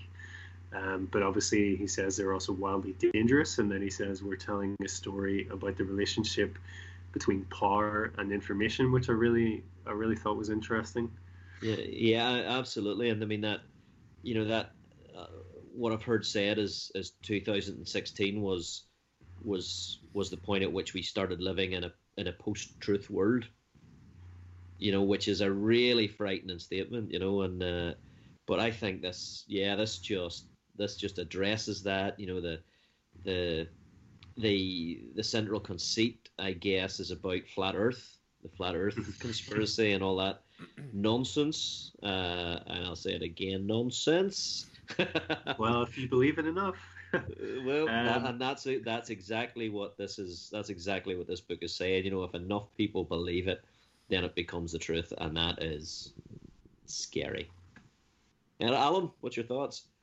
And here ends Keith's political corner. this political broadcast keep was going. sponsored by Coffee and Heroes. Uh, yeah, I mean, as a, as a first issue, I th- this was a weird one for me because when it comes to indie books, obviously we preach indie books all the time. We push indie books all the time. Comics can be so much more than just superheroes punching each other in the face. They can, you know, make proper comments on society. They can make you think. And with Department of Truth, the pre-orders were strong, but I thought to myself, this is really going to hit a this is really going to hit a nerve with people. I think this title. And normally I'll order in like five extra titles, you know, five extra number ones, say for the racks. With this, I ordered fifteen, and you know, which doesn't sound like a lot, but for a store like ours, that is a lot. That's like a gamble almost. And it came out on the Wednesday. It was sold out by twelve o'clock on the Thursday. It was it was just gone. And this is a title that it appeals to the X Files fans in us. It appeals to, you know, the conspiracy fans in us. It's it's just a great book, and it's I've never seen a cover deliver what is inside as well as this. Like the cover is great. You know, you've got that mirror image of you know JFK with his eyes scored out, but then the sort of clean one is upside down. You're talking about Roddy. You know, up is down, down is up. You know, it's it, it fits that symbolism perfectly. But it's just it's a great mystery book as well. You know, it, it it gives you enough details that are relevant to the current world, but it introduces enough mysteries. You know, who's the woman in red, for example? What is that I'm looking at outside the window? Um, just just a great, great title. I mean, I'll be honest, the art in the first page or two, just as Keith was talking about, you know, clean lines and all that kind of stuff. Even though I really enjoyed Dying is Easy because I did read it, it was uh, it was written by Joe Hill, and then Martin Simmonds was on the art. It took me a couple of pages to get into the art in this, but then see once you hit that Mm. double page spread, chapter one, Yeah, the end of the world, yeah. Yeah, yeah. that's Yeah. where I went right. I'm all in. You yeah, know, I was the same. I think that that first uh, that first couple of pages, they were deliberately. I feel it's like deliberately messy, Mhm. yeah, it is. just it to kind of play with you. Uh, you know what it reminded me of? The last book that we read that, that was reminiscent of this, or not the same, but reminiscent, was uh, Strange Skies Over Berlin. Yeah. Oh yeah. Yeah, Oh, yeah. there's there's definitely a, and you know there's th- there's that same paranoia in that book as there is in this. But uh, do you, yeah, uh, do you wanna do you wanna get into the Yes, story, we'll Roddy? jump, we'll jump into it. Yeah. Um, Well, I mean, just just Ah. very quickly, just before you do, Roddy, just because that opened it up at that chapter one end of the world, that double page spread perfectly encapsulates what you guys were talking about and what the, the the crux of this story is. If you look at that double page spread, so you've got you know Capitol Hill in the middle. This is obviously Washington D.C. If you look at that picture as it's a sort of nice sunset, you know politics is alive and well, the country's in safe hands. You can interpret that double page as that. You can also look at it as it's on fire and it's the complete opposite. You know, it's just a beautiful double page spread with those two meanings, and it's all about what you believe for your You interpretation. say- you have to say his coloring too is absolutely phenomenal. Oh, I'm vital, gonna- vital to the success of the book. Uh, Yeah. Just whenever I'm looking at it, actually, now you, you drew attention to it. It's actually it also looks like the uh, the Masonic symbol, uh, the with a the, the set square, the cross set square. Yeah. Uh, interesting. Um, cool. Yeah, um, so I also think um, we did discuss all that, but at the same time, it's super entertaining as well. Oh yeah. Um, it's so we're introduced to uh, Cole Turner, who's an FBI agent, and he's basically being transported to this facility, and he he sort of he teaches at a university about meme culture almost and conspiracy theories, especially those online alt right communities. Um, and then through various circumstances, he gets himself he gets uh, involved with. He goes to one of those the flat Earth convention, isn't it? And he, Yeah, he yeah. gets he basically he draws the ire of the um, the Department of Truth, and basically it goes on. And he believes he is going to be killed at this point because he believes the feds are onto him about something else. And but he soon finds out that um, the Department of Truth want him, and he they're trying to trying to stop those that would create those delusions on such a grand scale to alter reality itself. And uh, Cole is basically our our eyes through which we see all this absolutely crazy stuff. I don't think yeah, I was gonna get into the story, but I don't know. There's Yeah, I don't know if you need. To. I don't know. Now you now you put it like that, Roddy. I don't know if you need to. I mean, it's uh, the structure is fantastic. We, we we start at the end, and then you know the actual story itself is a is a flashback. Um, you know, as he is as he is interviewed by by the man, the white haired man, who definitely bears a resemblance to the cigarette smoking man from the X Files. Oh, that's Uh, definitely intentional. When yeah, they first yeah, it's the- introduce yeah. him, he's even got a cigarette in his hand. You yeah, know. Have yeah, you- and it, yeah, the way it. wispy smoke that like, yeah. goes Uh, across the page. Yeah. But uh, you know, he's he's interviewed. Cole's interviewed by these people, as you say, Roddy, right the way through. He thinks he's going to be executed at the end of it here, and he tells the story of, of, of visiting the the anti-vaxxer or the anti-vaxxer, the Flat Earth conference. Um, that's a different kind of nutcase. Sorry. Um, Freudian So- slip there. yeah. so, so and uh, he ends up deeper than he than he thought he was going to be, and, and, and discovering this this idea that uh, just as you said, the core concept, that core conceit that if enough people believe a thing, it, it will become the truth and will al- always have been the truth. Um, but you know, I just I just love that you know, well that realization obviously that he's not there he's not there to be executed he's there to be recruited, but uh, I just loved that last uh, that last couple of pages there. Those were those were stunning. Um, yeah. you know, Yeah. it, You owe it to yourself to just um, pick it up and read it without it being spoiled. We do talk Yeah. spoilers, I know, but um, oh, it's so good. it Um, it's also, excellent. I would want to shout out uh, Aditya Bidikar as well because the the way the lettering goes, it's absolutely phenomenal. It never seems to overpower anything, and it's really beautifully placed. But it also there's it changes up, and it's not like your traditional uh, lettering panels. It's not bubbles. It's um, it'll tend to be. It might be a square shape. It might be a hex hexagon. It the it's an actual shape. It's not a bubble. I thought it was really Uh-huh, yeah, interesting. yeah. Then it goes. Then it'll change to like scratchy lettering uh, for different things, and then in the flashback, it's almost like a. It's um low. It's like pretty much all lowercase writing. Um, yeah, I. It's like a stunning book. It just absolutely blew my mind, and it changes art style like loads of times as well. Like Yeah, it does, yeah. colors change. Um, so like it reminded me of. Kind of threw everything all at once, and then just came out to be this wholly unique book. Um, reminded me of like those '70s, you know, paranoid thrillers, but then it's through this lens of the X Files and our like our modern society. So I, I can't wait to follow this. I'm sure it's going to be one of those I really do hope it's going to be a classic for the future. Mm, yeah, it's made me it's made me wonder, you know, if uh, if the X Files was broadcast today, how that would have gone. Just you know, how many people would be would be taking this as truth? It's absolute. Yeah, down is up and up is down, boys. Yeah.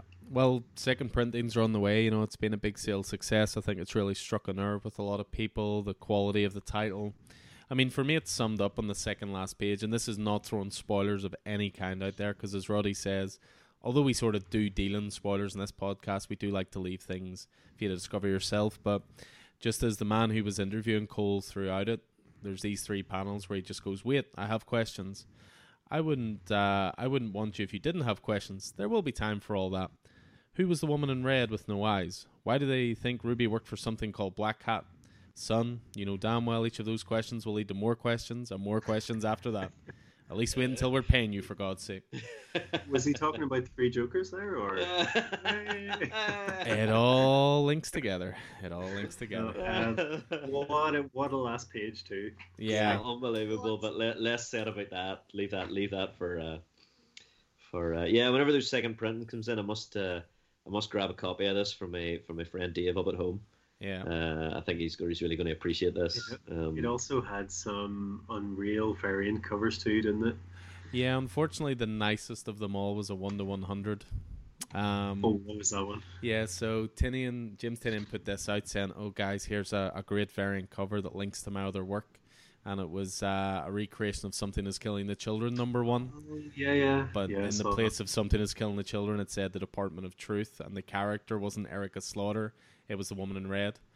And he Mhm. put this up. He didn't say it was a a, a variant. Uh, sorry, a a ratio variant. He just said it was a variant. Here's the diamond code. So I ordered 15 of them because I was like, this is class. This this will really sell and people want it. And then I just saw my next invoice cancelled. 15 copies of Department of Truth, one to 100 variant. So uh, yeah, I wasn't able to get that unfortunately. But yeah, great, great title. As I say, it was sold out really quickly. Second prints ordered and on the way. So don't sleep in this, guys. This is.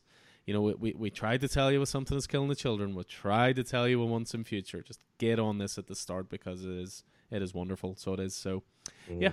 So that is Department of Truth. That's Roddy's pick of the week. James Tynion the fourth and Martin Simmonds. So why don't you close out the week then for us, Keith, with your choice of the week? Uh, well, as I say, you know, Roddy, Roddy put me p- to the post there with Department of Truth, and uh, I, I did really, really enjoy this book. But uh, my choice was equally as uh, as uh, passion-inducing, equally as as well put together. Um, but it's not a number one; it's uh, it's a number eight of an ongoing series. Uh, Killadelphia number eight uh, by Rodney Barnes, uh, art by Jason Shawn Alexander, colors by Luis NCT. Um, so we've we've talked about this book before. Um, it's now entered its second arc. This is the second issue of its second arc. The first arc was was six issues. So what we've got here is the the city of Philadelphia has now settled down into, and I hate to use the term, but I'm going to into a new normal uh, after the uh, after the death of uh, of John Adams, the uh, the former uh, president of the United States of America, who was uh, who was a vampire, who was who had sired all these vampires and was ready to was ready to to uh, instigate a new ideology on America based on on what he thought as a as one of the, the, the original presidents of the USA that, that that America should be. There's a there's a, there's a now special ops team in the city, including uh, Jimmy Sangster Jr. and uh, and Jose.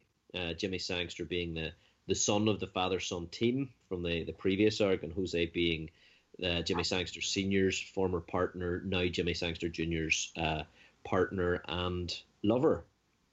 So, John Adams, the former president, may be dead, but his wife Abigail still lives and has taken command of the vampires. And in all sorts of ways, Abigail is much more dangerous than John Adams ever was. Uh, she she isn't leavened by his uh, moral stances, uh, you know, and, and that sort of thing. And she's got her own plans in place for the city involving uh, the vampire Jupiter, who is a former slave of Thomas Jefferson.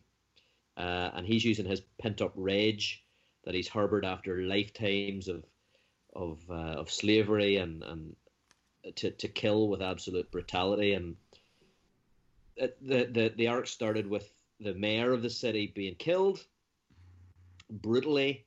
Uh, we know by Abigail's uh, cult and uh, Jimmy and Jose realizing that their th- their problems with vampires are are not finished. You know, they they're going to continue. So it, uh, it, it's so that that's sort of where where Killadelphia leaves off, just to put you in the p- picture of, of of of what's happening in this arc. Um, and the interesting thing is, we thought uh, we thought Jimmy Sangster Senior was finished, uh, and I was so glad this issue to find out that he is not. um, and it starts off. It starts off. You know, at the end of the arc, they put him back in his coffin and and uh, to rest. You know, to effectively be removed from the story. And I lo- I love that father son relationship. Mm-hmm. You know, despite the fact the father is now he's he's the great detective. Uh, his his son never could live up to that. You know, and and through this story, he has lived up to it. Not only that, but the father's now a vampire. You know, uh, but but they've they've put him to his final rest, and so it's interesting that this opens with uh, Sangster Senior in his coffin. You know, he's contemplating death. He's he's he's he's looking back on, on some of his actions during the the original Killadelphia arc, you know, and and John Adams and all of that sort of stuff. And he's he's definitely he's definitely feeling he's at the end of his journey. He's looking forward, hopefully, to seeing his wife. Um, you know, so the, the the story and this issue is divided between, you know, uh, Jimmy uh, and and Jose, Jimmy Jimmy Junior, Jimmy Sangster Junior, and and Jose as part of the special ops team investigating the death of the mayor and what's going on and and all of that.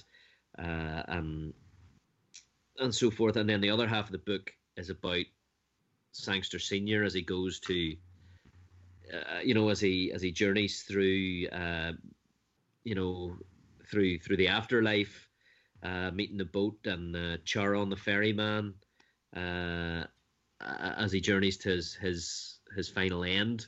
Apparently, and it just, I just, I, I thought this was fantastic. Now, the reason uh, that that Alan had had rightfully said that these two made a great pair was during the uh, during the the scenes, you know, with Jimmy Sangster Jr.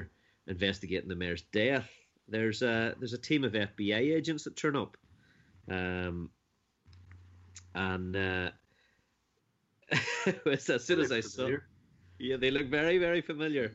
And we mentioned the uh, the cigarette smoking man and. Uh, uh, in X Files there in, uh, in, in the Department of Truth. But the two the two agents uh, look very very familiar, uh, very very reminiscent of uh, Mulder and Scully from the X Files. And then it goes a little further, and you realise that uh, that their their chief looks an awful lot like looks an awful lot like um, Walter Skinner. Walter Skinner from from from the the X Files as well, and in fact his name is Walt.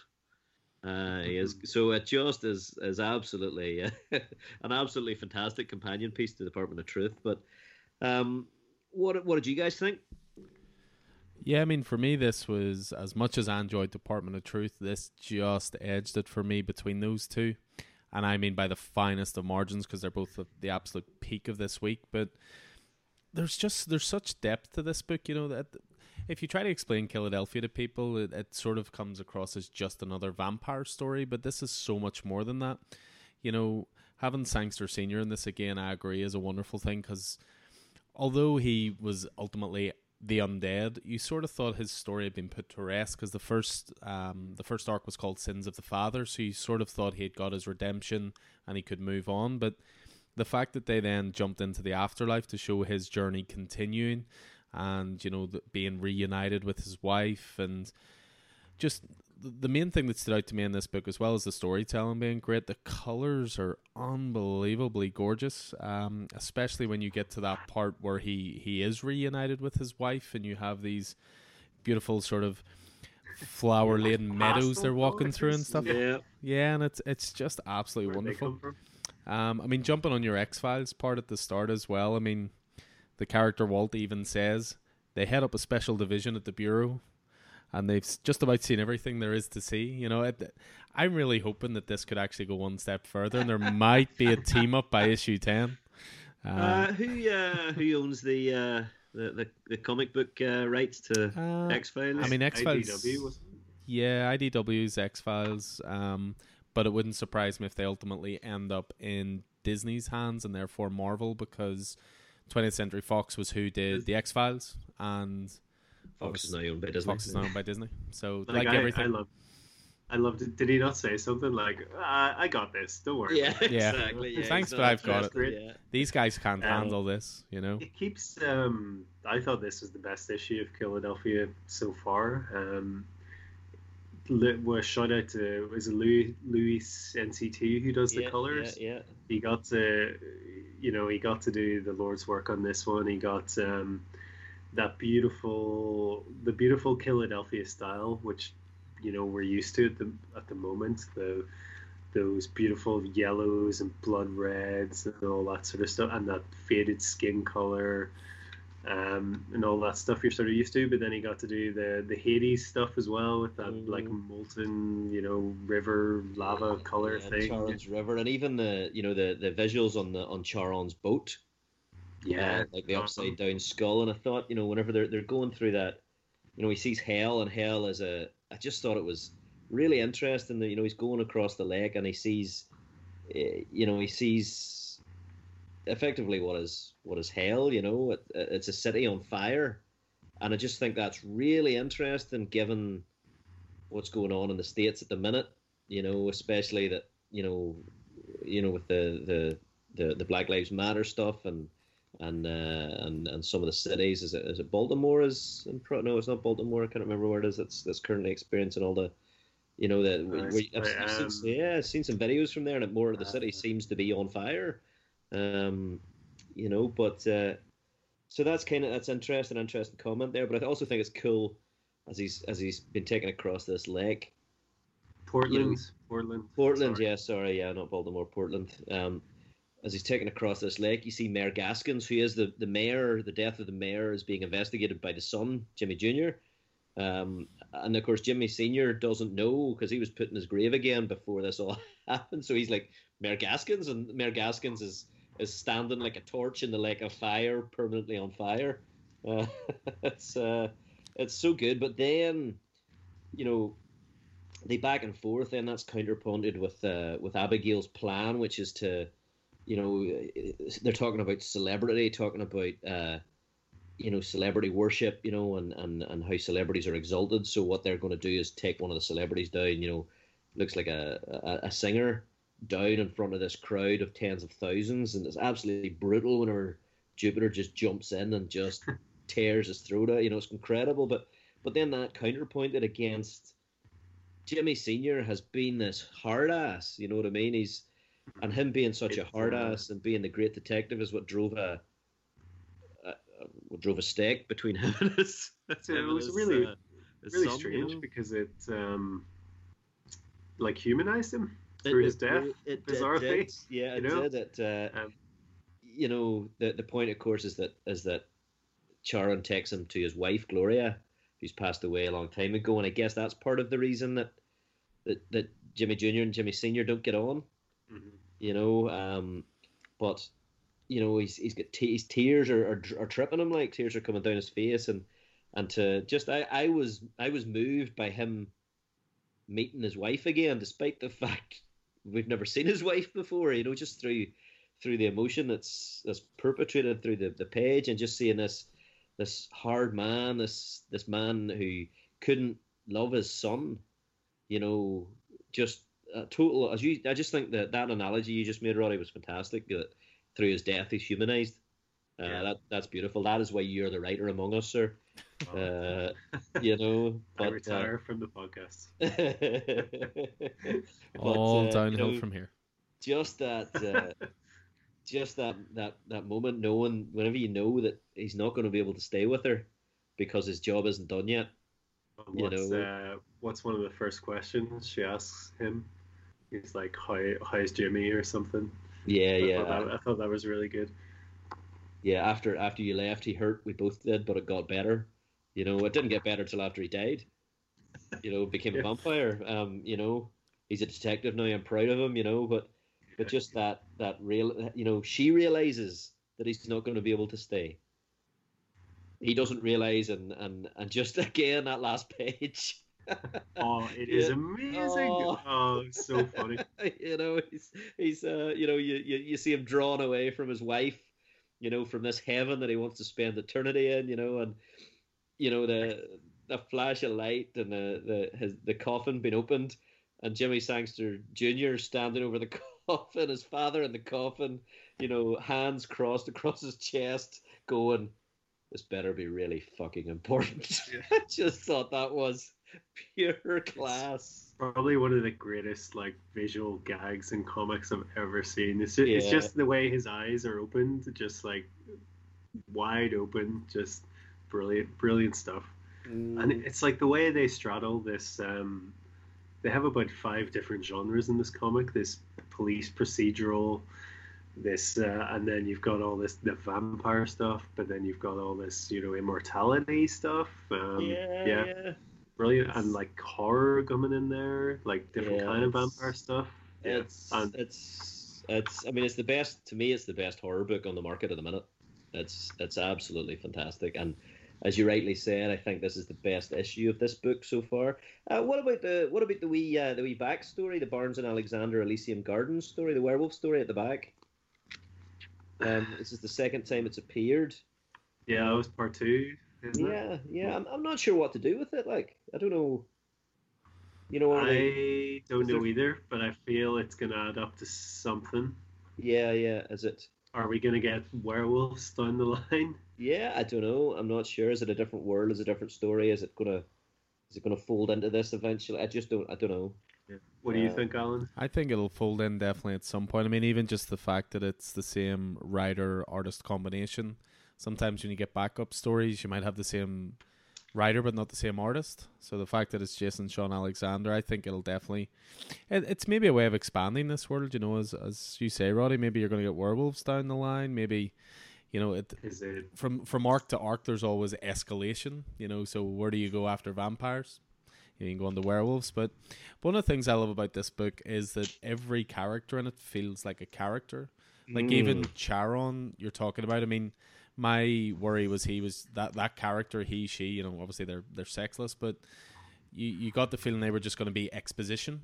But then it's just this one really great line where they're going past the burning city, and uh, Sangster Senior says, "Is that a city on fire?" And Charon goes, "It appears your detective skills weren't relegated to the mortal coil." you know, there's there's a little bit of humor injected in there, and that just rounds out the character really well. But yeah, I I you know make make it three for three. I think this is the best issue of this yet, and it's already had a really high standard the whole way through this story. But yeah, everything about it just was a was a class issue. As I say, this was very very close to being my pick of the week. Um, Mm. So it was. So I was I was more than happy that you you threw it out there for a deep dive, Keith.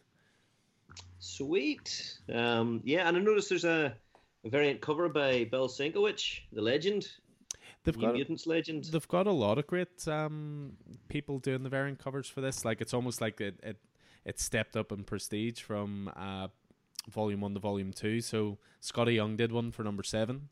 Bill Sienkiewicz is number eight. I think it's Matina's doing number nine, and then it's it's it's a couple of other artists they announced as well. So yeah, just great to see this book doing so well. And I don't know if you saw there was. I'm gonna have to um, hook it out here, but there was a tweet. There was something I retweeted during the week, and uh, it was basically like a politician was on, like the like NBC News or something like that, for part of an interview. And uh, in the background, there was just a copy of Killadelphia Volume One, clearly, you know, displayed. Oh, really? With, yeah, displayed with pride. So it was. Well, Um, like they were. Um, I think we were talking about it the last time we talked about it. It's um, it, it's another relevant book as well. So I think um, it's crossing over to more than just comics Mm, absolutely, because, yeah. because of the characters it represents, and yeah, so it's good. That's good to see. Yeah, so it's Mhm. uh, a guy called Jason Johnson. He's a professor at the School of Global Journalism and Communication in Atlanta. And uh, Rodney Barnes, who writes Killadelphia, just put out big shout out to Dr. Jason Johnson for his fine taste in literature and uh, I, can, I can sort of hold it up for you guys to see, but you can just see it there in the background. Uh, Killadelphia, very prominently displayed there. Uh, I've uh, I've seen a couple of uh, a couple of uh, uh, inner nerds coming out on uh, on news and different things. I was watching uh, I was watching something uh, something uh, coronavirus related on the BBC. Uh, it was some doctor chatting in England, and she had this freeze up behind her, and it took me a minute, and I froze it. The- wonder of modern day TV when you can pause TV. Uh, but uh, I froze it, and I was like, "That that is the Inhumans." It was it was uh, Skottie Young uh, pictures of the Inhumans, each of them of the royal family, and I went, That's, everybody is is just showing their their inner nerd. Let the freak flag fly, you know. Only took uh, global pandemic for it. All it Yeah. did. Cool. that's that's the very definition of looking on the bright side right there. Mhm. So cool. So that is going to do it for them picks of the week. So for Keith, then it was Killadelphia, number eight, which is written by Rodney Barnes, art by Jason Shawn Alexander, and yeah, you have to throw out Luis NCT as colorist for that because that is so vital to that book. So we're going to be coming back with some honorable mentions uh, just after this.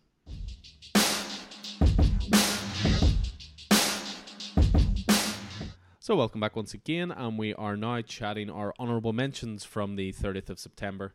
As I previously stated, it was a really, really strong week uh, for, for all three companies, really, I suppose like most weeks.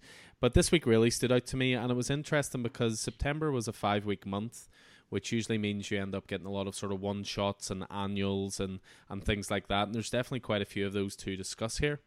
We'll kick things off with DC. And uh, this one was another one that was just really close to being my pick of the week. This was Dark Nights Death Metal Multiverse's End. Full title just for you, Keith. Uh, this was that, Alan. you're very welcome. This was the first death metal. Th- this one's a bit of a, a strange one because for me, this is the first metal tie in that wasn't essential, but it was also the best metal tie in thus far. Uh, this was, and that might be down to the fact that it's written by James Tynion, who again can just do no wrong for us at the moment. But uh, James Tynion, the fourth on writing duties, uh, Gedeon art, and I think it's worth uh, chatting as well about Mike Spicer, who's the colorist, who was also the colorist on Stillwater. And this one, this just basically showed up the absurdity and the over the top nature of what death metal is. Uh, this one brought together the multiverse, multiversities Justice Incarnate. It brought together all the current Green Lanterns. It had the original Dark Mirror version of Batman, which is Owlman of Earth 3. But not only that, you started getting more and more characters coming into to this story by the end of it. You had, you know, it just got really ridiculous at some points. You had like a baby Batman and his legions of rainbow Batmen, all wielding like a corresponding lantern ring color. You had Captain Carrot in here. It just was a really ridiculous issue, but so so much fun. A lot of great humor in it. Uh, I'm going to throw you my copy, Keith, because I know this is the first one I think you didn't pick up because, as I say, story wise, I don't think it's that essential. But it was a great, great issue. It had me in stitches the whole way through it.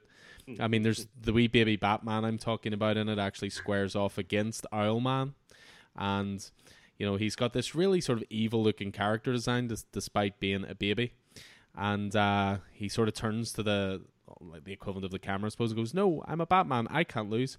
I'm going to eat your fucking heart with my baby teeth." And uh, then, just as he realizes Owlman's got the better of him, like the the art style has changed, like really sad eyes and crying. He's like, "Please, I'm just a widow Batman." it is a ridiculous issue, but it is genuinely the best example of metal because the thing is with metal, it's done with a lot of seriousness and it's done with a lot of care and, and top level, you know, creators on it. But it's so ridiculous, you just you have to embrace that, I think, and that's what this issue really did for me. Um, as I say, I'll throw him a copy, Keith, and, and you can give it a read. But just as a great one off, just so so much fun, and again, Tynion continuing to uh, to knock it out of the park. Yeah, I mean, I think I think you're exactly right there, Alan. Didn't read this one, but I think what you say about the ridiculousness of it, the madness of it, the you know, and just embracing it, I think you're you're you're probably right. Yeah. Uh, I mean, I've started I've started trying to trying to let go a wee bit and and just uh, and just sort of just exactly that. You know, the ridiculousness of it. And maybe maybe it's because I enjoyed speed metal so much. Mm-hmm. Uh, maybe it's it's that. But yeah, absolutely. Uh, speaking of Tynion, another one I thought deserved a mention that I thought was great this week was Batman: The Joker Warzone. Again, coming into that sort of fifth week of a month slot, it's a it's a one shot that is related to the ongoing Joker Wars storyline in Batman that Tynion is currently writing.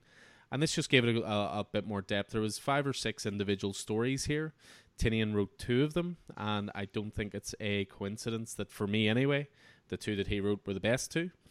Uh, the first story was great, and actually, it's interesting as well. The first story we were chatting with Clay last week about how James Tynion has taken over from Tom King's run, and is he just doing his own thing, or is he respecting what came before?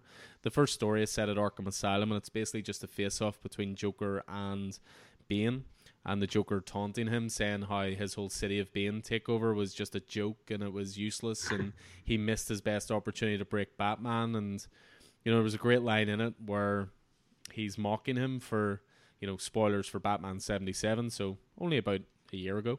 But uh, it's obviously Bane killed Alfred in front of Damian for Damian infiltrating City of Bane. And the Joker ends up basically mocking him in here, saying, um, and right as he was ready to come back, ready for you to deliver the final blow, still hundreds of miles away from the city, you kill the last parental figure he has in front of the kid. You didn't even put him on the damn telephone so he can listen to it. You wasted it. You wasted that death. Uh, so it was just a great wee story of him mocking Bane. And then the last story he did was the one reason I thought, even though he's not a big Batman guy, I thought Roddy might possibly pick this up. And it was because there's a 10 page story written by Tynion with art by James Stokoe, which is called Clown Hunt. And it focuses on the character of Clown Hunter it just reimagines Gotham as this urban, neon and drenched nightmare of a city. It's like Alan. I actually realized in my notes there I meant to say something about Department of Truth, mm-hmm. and I was like, I, I really feel there's a there's a pang in my heart that I missed jumping on James Tynion's Batman run. We can sort that for you, don't you worry. yeah. I will give up my issues feel... for you, Roddy. I will give up my. No, I won't really. Oh, no. I won't really. I won't really. Uh, That's. But you know, like it, it feels. It just feels like I should be there. You know, it's it's that. There's something about it that really gets. And like James Stokoe's like an artist I absolutely love, so I'll definitely check that out for you. But yeah, like I feel I feel with uh, Tynion, he's just like there's something something about him that that and the way you guys talk about that Batman run too is you know it sounds like something special at the moment. Yeah, definitely worth jumping into. It. I know the trades are on their way as well. So the first one's going to be called Their Dark Designs, and then there's going to be Joker War. So it's definitely worth picking up. But hey, it might even read better as a trade. You know, long form mm-hmm. story. So. Uh, I, I, we definitely would recommend it anyway. But yeah, just thought it was a great one shot, and added depth to Joker War. It wasn't. I wouldn't say it was essential. There's nothing in there that is really essential to the story, but I thought it did add a bit of depth to it, and there was some there was some great stuff in there. Uh, I agree with you. I mean, I wouldn't I wouldn't have said it was essential. Um, my two favorite stories. Well, I had, I had three stories I enjoyed. I really enjoyed that Tynion one at the start with Bane that you just talked about. Uh, I thought that was that was fabulous. Uh, Tynion and uh, William March. Um, and the other story I really enjoyed was the Poison Ivy story, mm-hmm. uh, Ashes of Eden by Sam Johns and uh, Laura Braga. Um, both of those stories I notice are the two stories in there that say continued to be continued in 2021. Mm-hmm. Uh, so obviously the the story of Queen Ivy and, and whatever happened there with Bane and, and the Joker are going to be uh, are going to be involved. But I also enjoyed the uh, obviously I didn't realize until uh, after I finished it, but uh, I enjoyed the uh, the Joshua Williams story uh, about the henchmaster, Uh, and uh, it's uh, Spo- spoiler and uh, orphan. Yeah. trying to trying to trying to break into to get a new bat signal after the bat signal was destroyed during Joker War, but yeah, it was all right. It was all right. Um, I, I don't know that I would have been. I don't know that I would have been absolutely upset if I had missed it you know, having having read it, I don't know if I'd have been absolutely upset if I missed it, but it was it wasn't bad. It wasn't bad. Well, what I would say is that it, it bodes well for Tynion continuing on Batman because the first story there, as you say, to be continued 2021. You won't have read it yet, but Batman 100. There's two different stories in there that both end in the same way, where they say to be continued in 2021. So he's clearly planning setting up uh, Yeah. arcs. Yeah, yeah, really Okay, planning cool. long form storytelling. So that's great to see. Uh, I wouldn't like to be the Joker uh, whenever Bane gets out and gets hold of him. you might be right there. You know, villain, you know, villains fighting amongst themselves. You know, who would have thunk it? So yeah, those were a couple of DC ones I thought were uh, worth honourable mentions. I know you've uh, a couple yourself, Keith. You wanted to throw in quickly? Yeah, absolutely. I mean, I can't. Uh, it's, it's rare that I get through a week without mentioning this book, John Constantine, Hellblazer number ten, uh, Simon Spurrier, and uh, this week uh, it's a. This week it's a it's it's a one shot. It's a one shot arc that very much ties into the overall arc of the of the series, which as we know is sadly coming to an end in an issue or two. Uh, uh, Matías Bergara is the artist, who's not the regular artist on this, but it's a, a story called The Wake Up Call, and it, it very much uh, really is the first time we're addressing who the old, you know, what the story is with the old John Constantine, who first appeared in the in the Rebirth one shot, uh, or uh, you know, back at the start of this series. Um, or, or back, sorry, back at the start of Spurrier series, not the Rebirth one shot. Um, and it's a, it's mostly a dream quest. Um, it, it takes in all of the the characters that have appeared variously throughout Spurrier's run. Uh, you know that that they include um, what do you call her? Uh, Nat, the uh, the doorman, the door the door person at the uh, at the bar that John drinks in. Um, the uh, Noah, who's the the sidekick. Uh, the uh, vestibulin, who's the, the, the demon in his phone, and uh, and also everybody's favorite, the one and only uh, Tommy Willowtree. Oh, he's back. He's Nice. back. so uh, so this is a one shot, and then the next issue is uh, is this Sceptered Isle Part One, which I imagine will be a two part ending in the finale of this series in number twelve. So uh, yeah, once again, just just fabulous. John Constantine, the the best book that DC has has produced this year, bar none. I think. them are big words, say the least. Yeah, buddy, and and I will stand by them. Um, and then another one by your favorite Flash writer as well. Yeah, that's right. It was it was a great uh, a great issue by Joshua Williamson. Uh, it's the Batman and Superman uh, annual, the first annual from this from this ongoing uh, series. Uh, the uh, the artist. Uh, well, there's there's a variety of artists in it, but uh, the, the the the most notable artist probably is Dale Eaglesham, uh, and then Gleb uh, Melnikov and Clayton Henry. It's a, a bit of a a bit of a compilation, sort of a story. Um, it's a story about Batmite and Mister Mixoplex.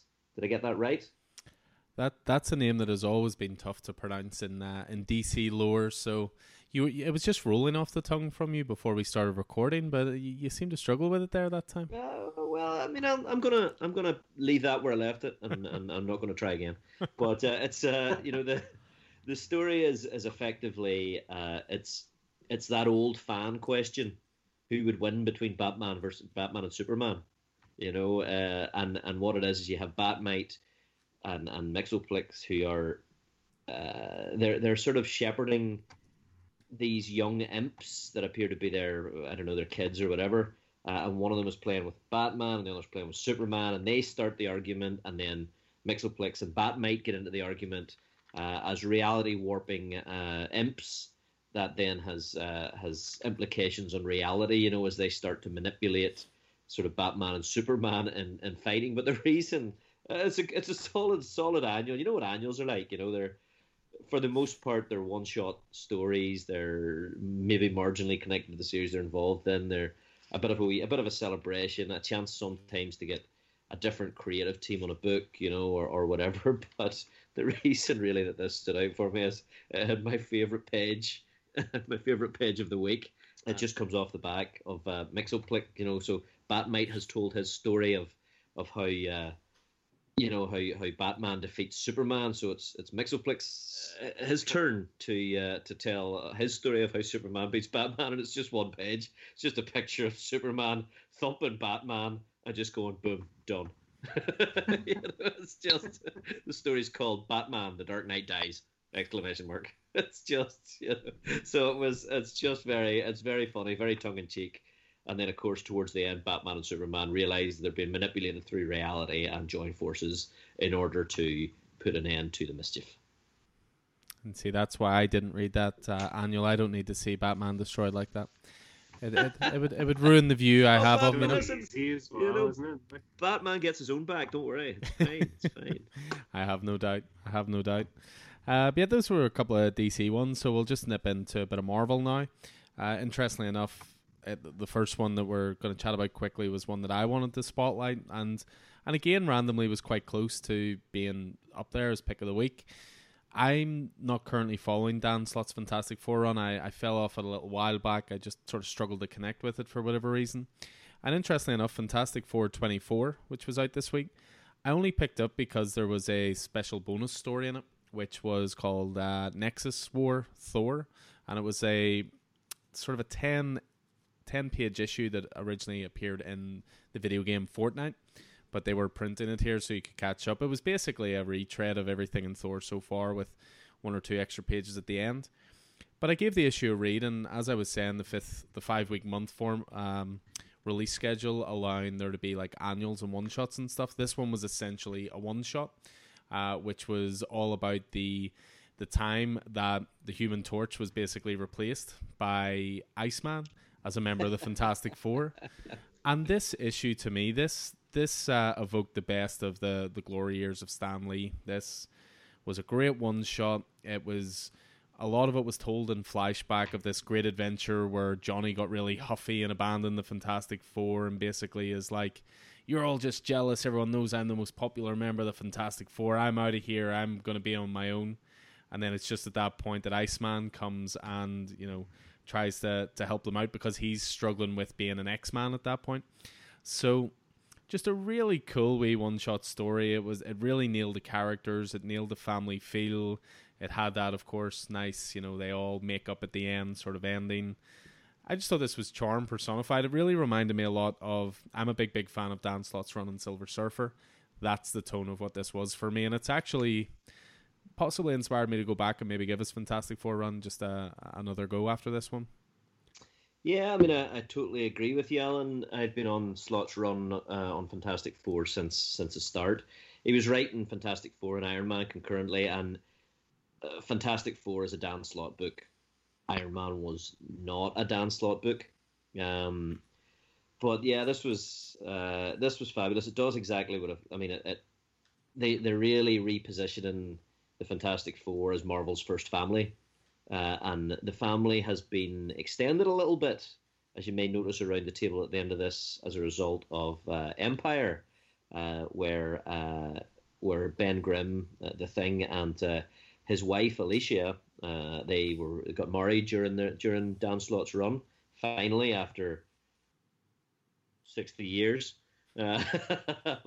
but they have now adopted two young alien warriors, Jovan and Nikala, who they've now christened uh, as their Skrull and a and a, a Kree, uh, and uh, they've now christened them Joe and Nikki, uh, and they now they're they're now, they've now taken them on as, as children. And Johnny has his uh, soul, his soul partner uh, Sky, who he met in another previous story, and Johnny is like he's a a constant philanderer in the Marvel universe, so he's just realizing what a screw up he is, and and he feels he has been, you know, and feeling the pressures and starting to settle down a wee bit. But yeah, the story's very much about Iceman replacing Johnny Storm that time that he left. Uh, the the that, that time that, that Iceman couldn't face the X Men and Johnny Storm left the Fantastic Four, and it's hilarious because it's, it's set during that time that early in the early X Men, whenever Iceman was still like a snowman.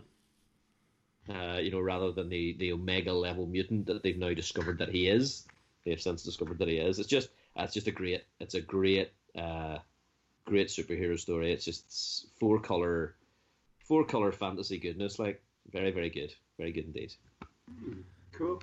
And obviously, this being the Marvel section, I think there's going to be more honourable mentions from you here, Keith, than, than any of the rest of us. okay well uh, feel free to pitch in if uh, if any of you, you you picked any of these up uh, my my first uh, dive into this uh, this particular uh, title on the uh, on the X the X family X Factor number four. I've picked it up because it's part two of X Ten of Swords. Um, I thought this was this was a fantastic second issue. We're really sort of starting to get into the story a wee bit here. Uh, the the resurrection protocols are in danger for the first time since uh, since Jonathan Hickman's uh, the start of Jonathan Hickman's story. Uh, we're starting to see the, the stakes of what's going to happen here. We're, we're going to see so the this the stakes are such that uh, a a challenge has been waged in Otherworld, uh, which is which is where Merlin and Roma are from, and uh, the stakes are such that uh, the the competition is such is that uh, two two opposing sides, one of those sides being the X Men, ten champions of the X Men and ten champions of the other side are going to be uh, in combat. Um, in Otherworld, the stakes in Otherworld are such as that we now understand that the resurrection protocols that have been so key to Jonathan Hickman's run do not work if a mutant is killed in Otherworld. Uh, so we've got an issue there. Suddenly the stakes are a wee bit higher. Uh, they're setting up a MacGuffin hunt for the swords. Uh, there's a there's a through through the uh, the the Jonathan Hickman text pages were uh, were gifted with a with a riddle, uh, which uh, allows us to start identifying who wh- what the swords are and who the sword wielders will be. Uh, and uh, I just had great fun uh, looking at looking at Doug Ramsey's interpretation of that. So yeah, I'm I'm I'm now I'm now fully invested in Ten of Swords, and I'm here for the, the 22 parts. Yeah, I actually read this one myself as well. I I really enjoyed X of Swords creation. Yeah. I just sort of thought, you know, I'll I'll just jump on this. It's a 22 issue event, which is quite large, but you know, How many parts? 22 parts. Yeah, so it's it's spread across a lot of titles, which as a comic store has not been fun in terms of knowing what to order for people. But I have a real feeling this is going to be like House and Powers. This is slowly going to gain a following. People, the the pre-orders are going to go up for it. More and more people are going to read it, and I really liked it in this issue, as you say, Keith. It it put those resurrection protocols at stake because to this point, let's be honest, the X Men in Hickman's run have essentially become immortal. You know, their consciousness Yeah. is downloading. Yeah. They create a brand new, you know, body for them. They inject that consciousness. It's like they never died. Mm. So to actually take that safety net away, I thought was really interesting. And as you said, it actually gives it some stakes. So Yeah. Now, what's interesting, I mean, with the resurrection protocols, because one of our big complaints with comics is, Jesus, death is a revolving door in comics. You know, characters are always dying and coming back. So, what Jonathan Hickman effectively has done is, is removed that from his series. mhm. You know, because characters dying and coming back, he has made it pedestrian. yeah, You know, so suddenly now what he's doing.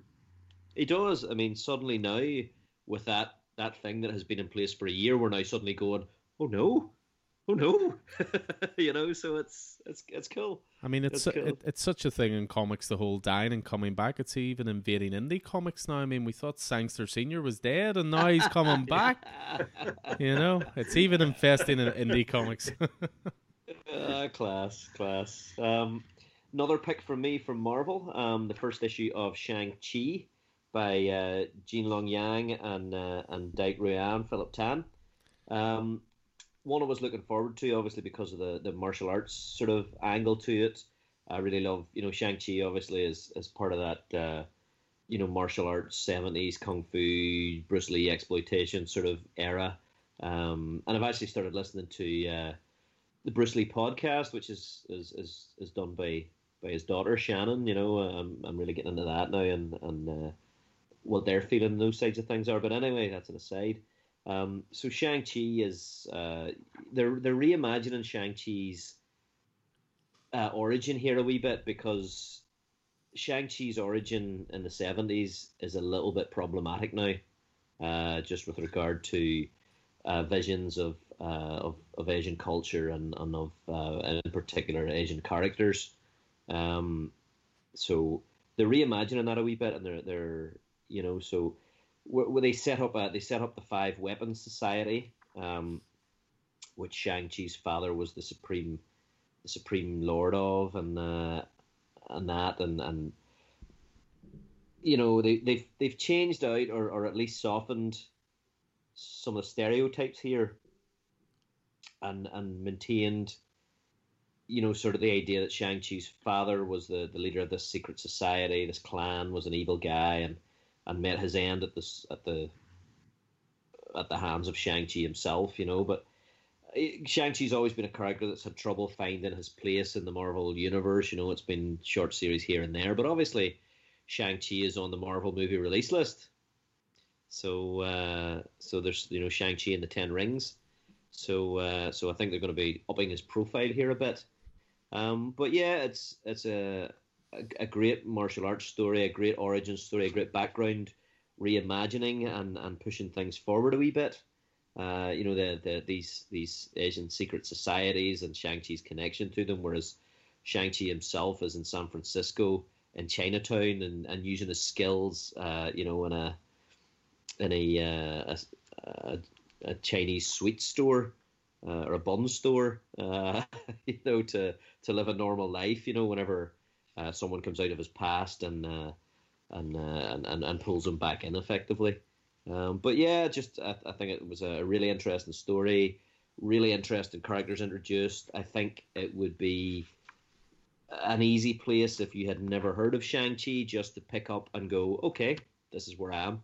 This is what's mm-hmm. going on. You know, the origin was within the first two or three pages and then it gets straight into the story. Um, so I'm really looking forward to seeing to seeing where this goes. I'm really looking forward to seeing some some kick-ass martial arts as you you very often see. And uh, was, uh, was that a mini-series, Keith, or was that an ongoing? I think this is a mini, mm-hmm. five issues, I think. Uh, so yeah, uh, uh, yeah, well, well worth it. I would say, well worth it, especially with this character about to become one of the stars of the, the Marvel Cinematic Universe. Um, I think uh, I think now would be a time to, to jump on the jump on the choo choo train and uh, the and that the chi chi no, train. it had to be done, Roddy. I can see the look in your face. If I didn't say it, you were gonna say it. I see what you did there. I see what you did there. Moving swiftly on. Uh, did anybody else read the giant size X Men Deadly Genesis tribute to Len Wein and uh, and Dave Cockrum? All you, Keith. Uh, so this is a 48 page uh, giant. It is a retelling of the story. So as you know, the you know the X Men weren't a great hit whenever they first came out, uh, and were cancelled very, very, very, very shortly after. What really started the X Men was whenever Len Wein and Dave Cockrum got a hold of them, and in August 1975 five years after the X Men comic had, had stopped being produced uh, and original stories, they, they, they, they took a bunch of new characters uh, Storm, Colossus, Wolverine, Nightcrawler, and uh, Thunderbird, and, uh, and, and created a new X Men story with these uh, misfits, you know, who didn't fit together, who weren't a team uh, in order to to rescue the original X Men from Krakoa. 1975, Krakoa, that has now become central to Jonathan Hickman's uh, run. So, 45 years later, uh, 58 of Marvel's top creators pay tribute to that book. Uh, and what they've done is they've taken the original script and each page is drawn by a different art team. So it is absolutely fantastic. I really enjoyed this. Page one is drawn by Alex Ross. what else? Like uh, uh, page three by Chris Samnee and Matthew Wilson. Uh, page six by Stephen Segovia. Uh, Aaron Kuder's in there and Jordie Bellaire, Juan Cabal. Uh, Phil Noto. Valerio Schiti, Leinil Francis Yu. Uh, Iban Coello. RB Silva. Joshua Cassara, Rod Rod Reyes, Pepe Larraz, Mike Del. You know what I mean? To choose a few. So it it just it's it's a really fantastic read.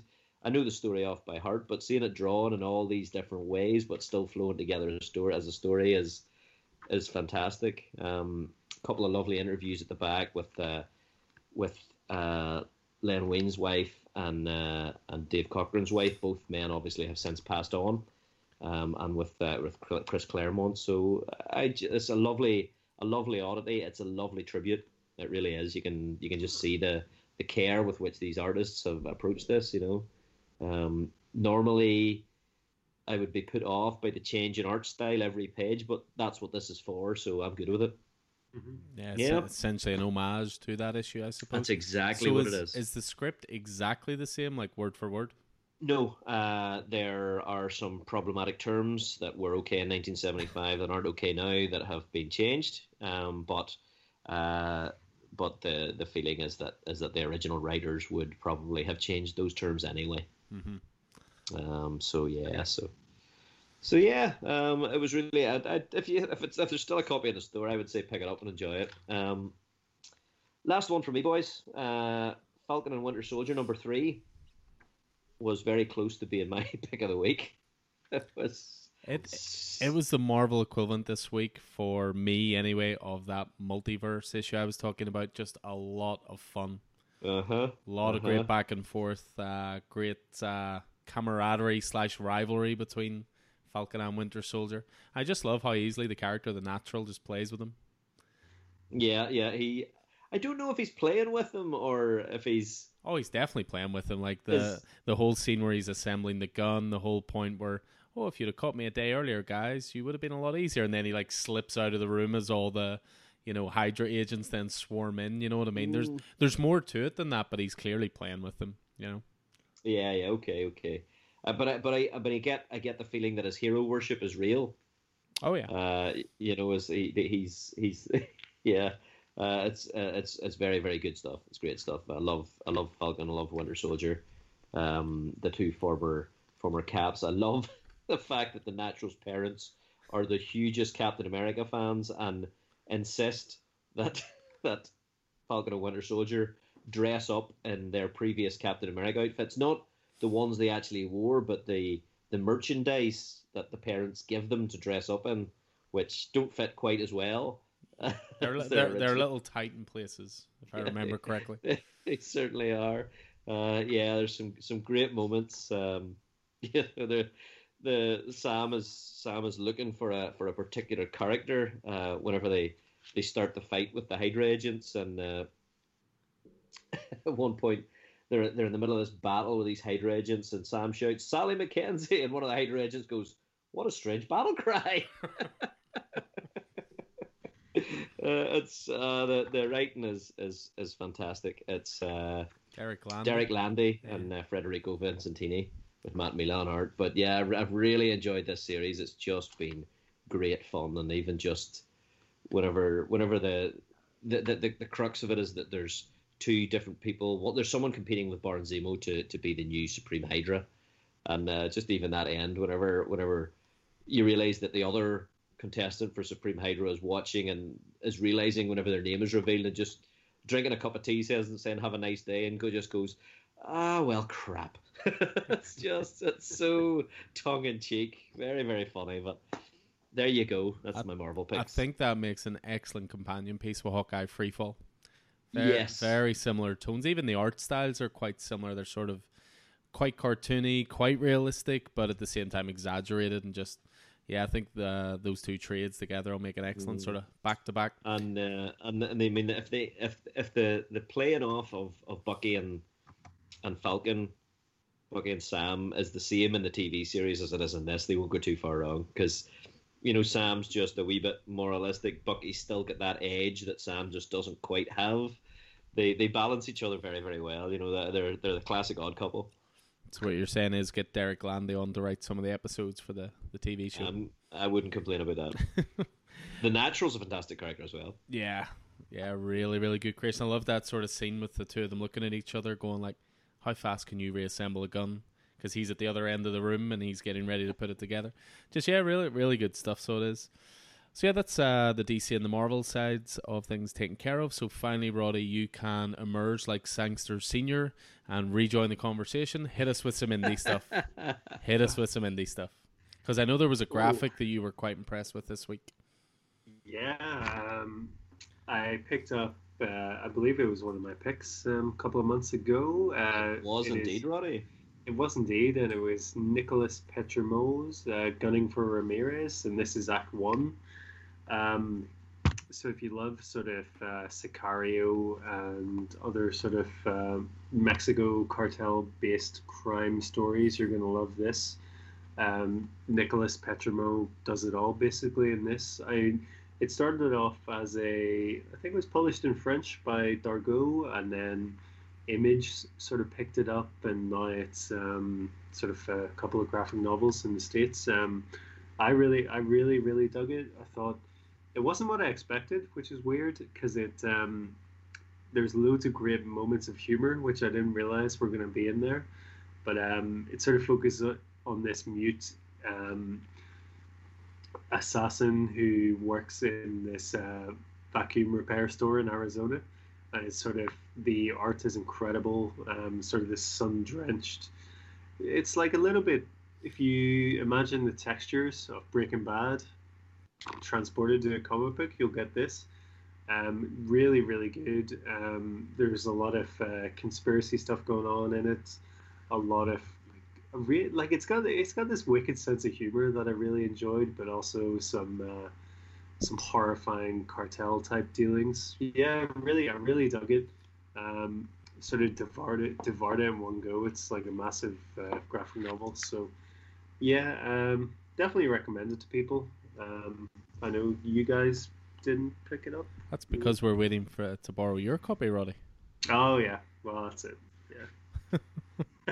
Uh, which I will definitely grab off it. Somewhat, it, it sort of looked to me to have maybe an Eduardo Risso type vibe to the art. You know, the guy does hundred bullets, that sort of mm. style. So uh, I'm definitely interested in uh, nabbing that off you. So I am. It's kind of because it, it also it does have that style, but it's there's a twinge of like a cartoony nature to it. Mm-hmm. Yeah, sort of an exaggerated reality type feel. That's what Hundred Bullets is like to me as well. It's all sort of dark textures and you know almost like a hyper realized world, I suppose. Um, so yeah, I'll definitely grab that off you at some point if I may. So yeah, so that's Gunning for Ramirez. That's an original graphic novel, and that is Act One. So we can uh, expect a couple of follow ups to that. Uh, what else we got this week? Speaking of Act Ones. Speaking of Act Ones, indeed, Year Year Zero, number five. The end. Of Volume One, but Volume Two is already announced and on the way.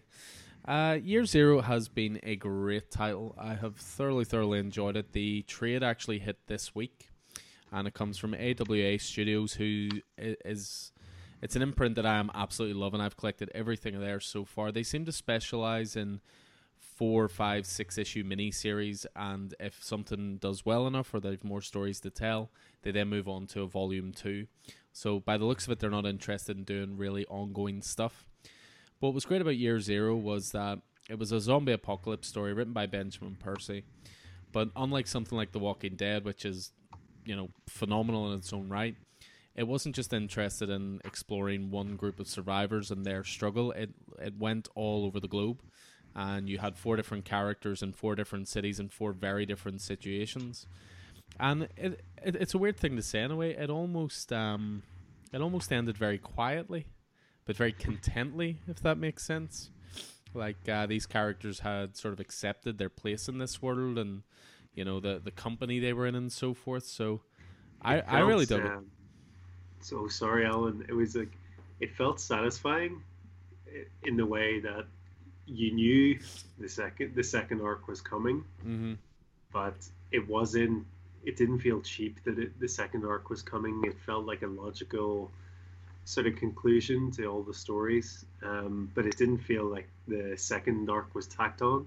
It felt like a very genuine sort of installment to all. I loved. I loved how all the characters wrapped up and I love I, I really I really dug this series. I'm not on like any other AWA book, but I thought this one was class, so I, am probably gonna have to try and seek out some graphic novels. Um, but yeah, I would give a special shout out to is it Kaare Andrews who does the cover, mm-hmm. all the covers yeah, for Year yeah. Zeros. They are freaking incredible. They are. Um, great artists. uh, been in a number of uh, Iron Fist book uh, years ago, the Iron Fist, the Living Weapon, and a few other bits and pieces. Uh, mm. Yeah, absolutely. Um, the, so, are we, uh, from this, can we assume that that Volume Two is going to be about a different set of characters? Yeah, yeah, yeah. Four different characters, four different locations. It, yeah, yeah. Um, cool. I mean, if there was if there was one character out of the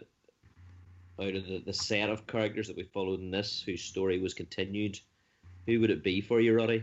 Well, I didn't like him, but it would be the guy in the basement. Whatever, I can't remember the guy's name. Yeah, Uh, yeah, absolutely. so, Uh, the the, the um, oh god, what do you call what do you call him? End of the world. Uh, yeah, the the survivalist.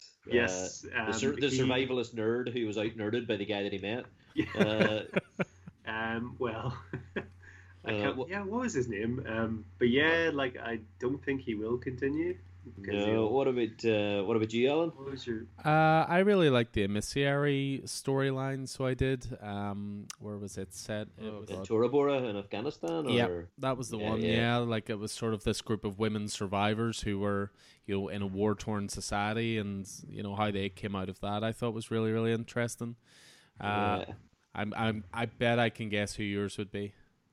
I I agree with you. I agree No, with you. Uh, I was it uh, expecting I the Japanese hitman who I I, had, thought- I yeah, enjoyed yeah, I enjoyed uh, Saga Watanabe, but uh, uh, it was a wee bit more one dimensional than the other stories. I felt, Mhm. uh, but I, I did enjoy it. Of course, I enjoyed it. It was a Japanese assassin with a samurai sword.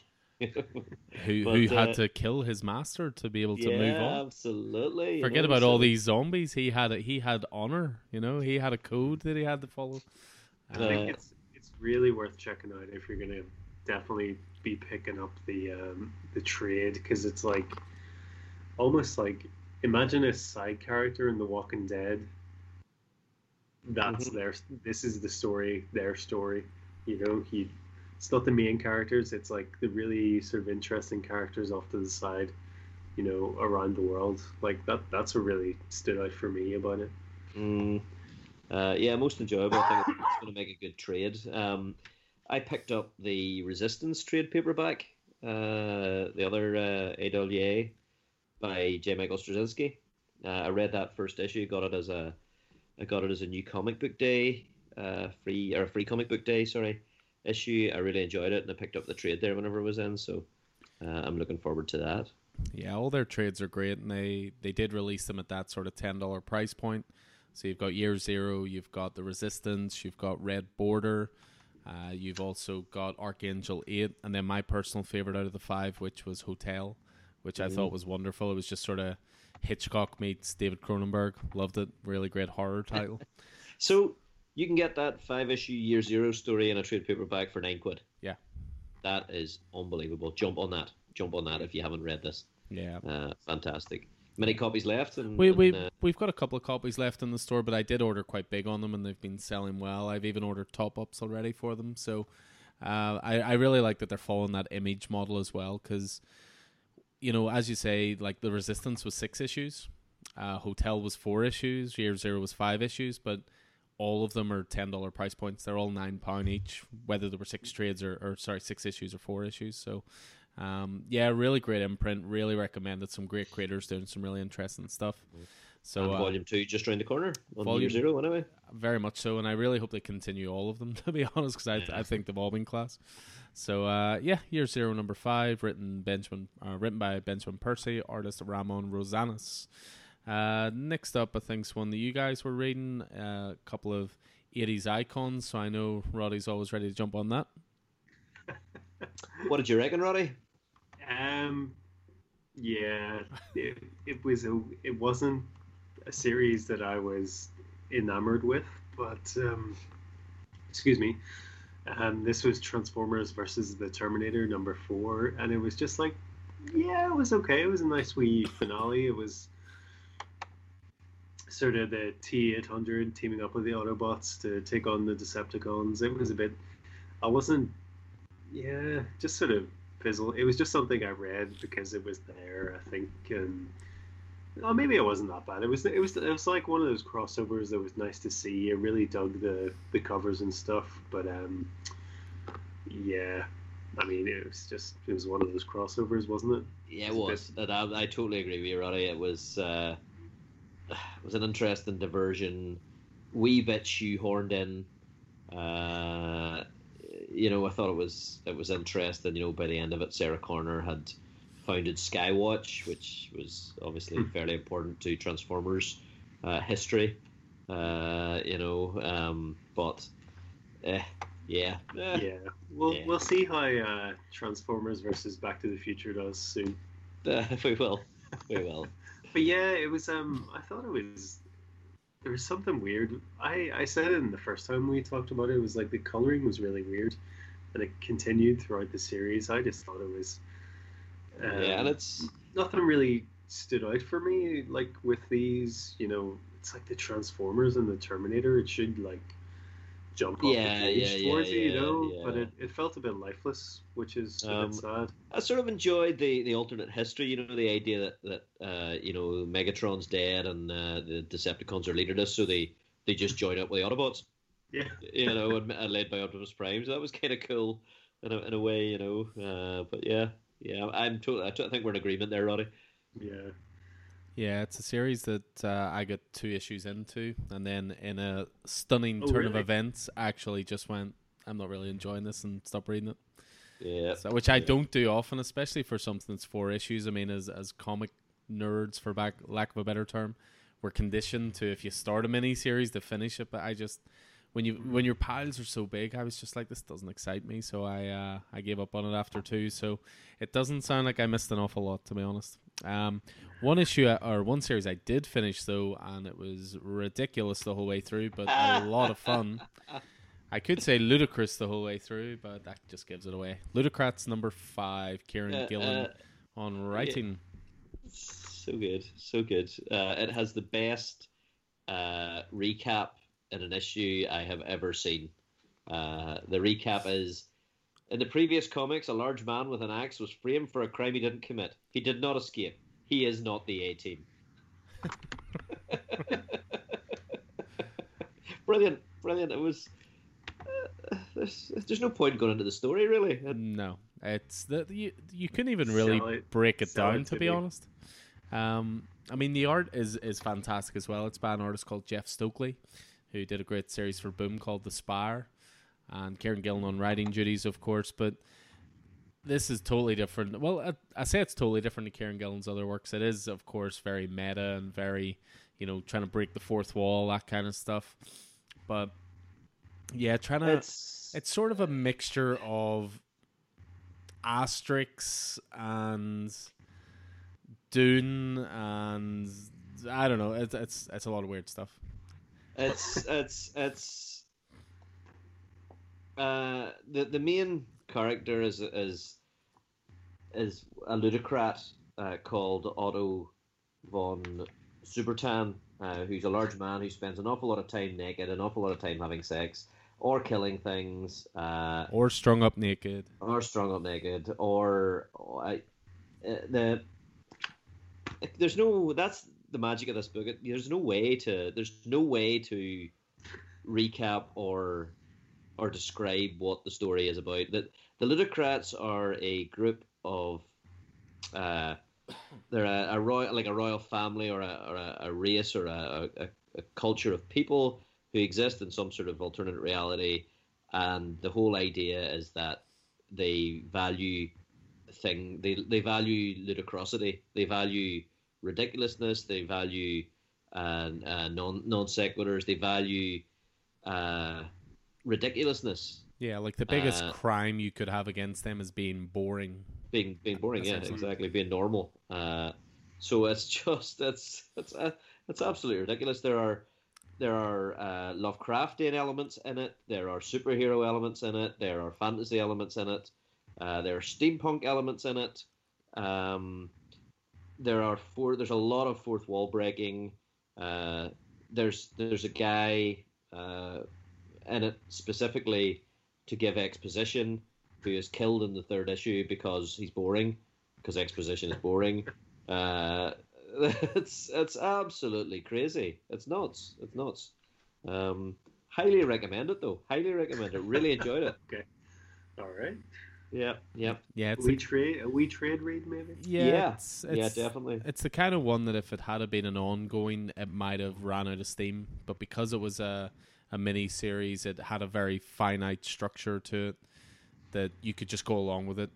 Uh, yeah, I I really dug it as well. You know, I I sort of read and collected it all as well. So I'll definitely give it another read at some point. Now I've got all five issues there. I would say there's a there's a section at the back of this one as as the main characters are trying to escape from the story uh, about previous works. Um, and it says, you know, for those who wish to chart the long, the long, underwhelming apprenticeship, which sometimes coalesced into the staggering work of genius you have just read, uh, one may study the following juvenilia.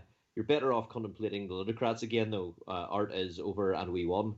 So it says The Wicked and the Divine, which is another book by Kieron Gillen. Nine volumes of gods occasionally being pop stars, but mainly being sad, sporadic jokes, endemic puns.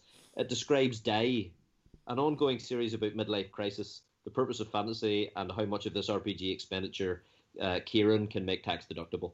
that's, that's, that's, that's nuts from start to finish. Like it really is.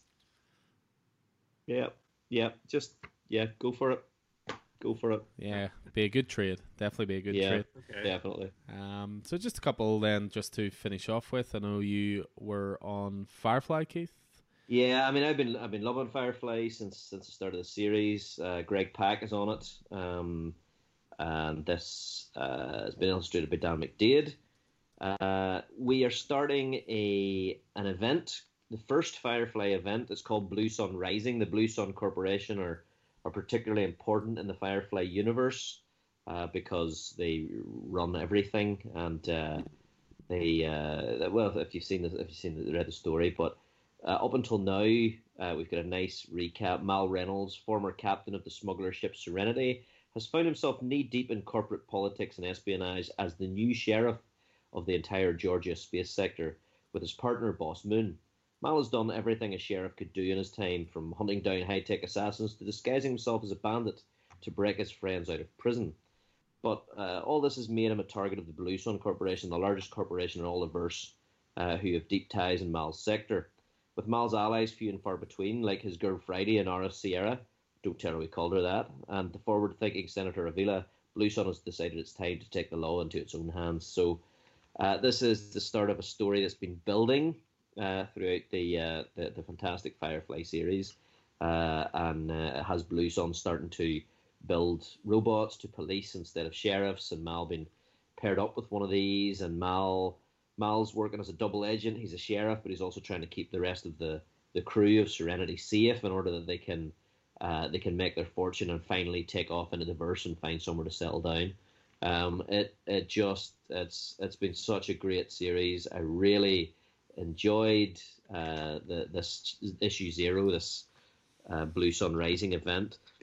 If you're at all interested in Firefly and you haven't been on the series now, I would pick up this and then pick it up. You know, pick it up for the, the Blue Sun Rising uh, event.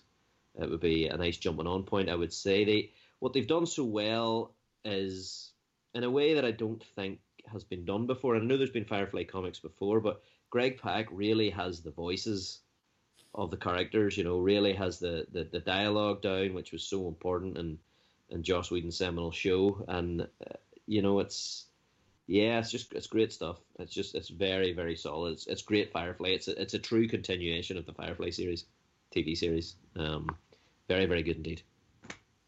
The TV series that, of course, you have seen, Roddy. I have. but I have not. But I have not. Add it to the pile, I suppose. Uh, yeah, so that was Firefly Blue Sun Rising Zero. So I would say, Alan, you need to watch that DVD or buy my pretty floral bonnet. I will end you. and then I will co- to misbehave. And then I will come back to this podcast, listen to it, and understand that reference. I get you. I get you. It's only, uh, it's only thirteen episodes. I thought so, it was even less than that. Film. I thought it was. Le- Do you know what's really weird though? I actually have seen Serenity, but I've never seen Firefly. Mm. Go figure. Mm. I'll get there at some mm. point. I actually do have it on Blu-ray behind me here, but I just haven't watched it. So uh, yeah, we'll just finish off then with one last one, which probably again would have been picks of the week any other week. Uh, we, but again, it's a title that we don't like to, you know, always talk about the same things. But this book always has to be talked about. Uh, this is oh. that Texas Blood. So this is uh, written by Chris Condon, artist Jacob Phillips, and this is issue four. This has been a great title all the way through, and it just seems to be ratcheting up the uh, the sort of intensity with with each issue.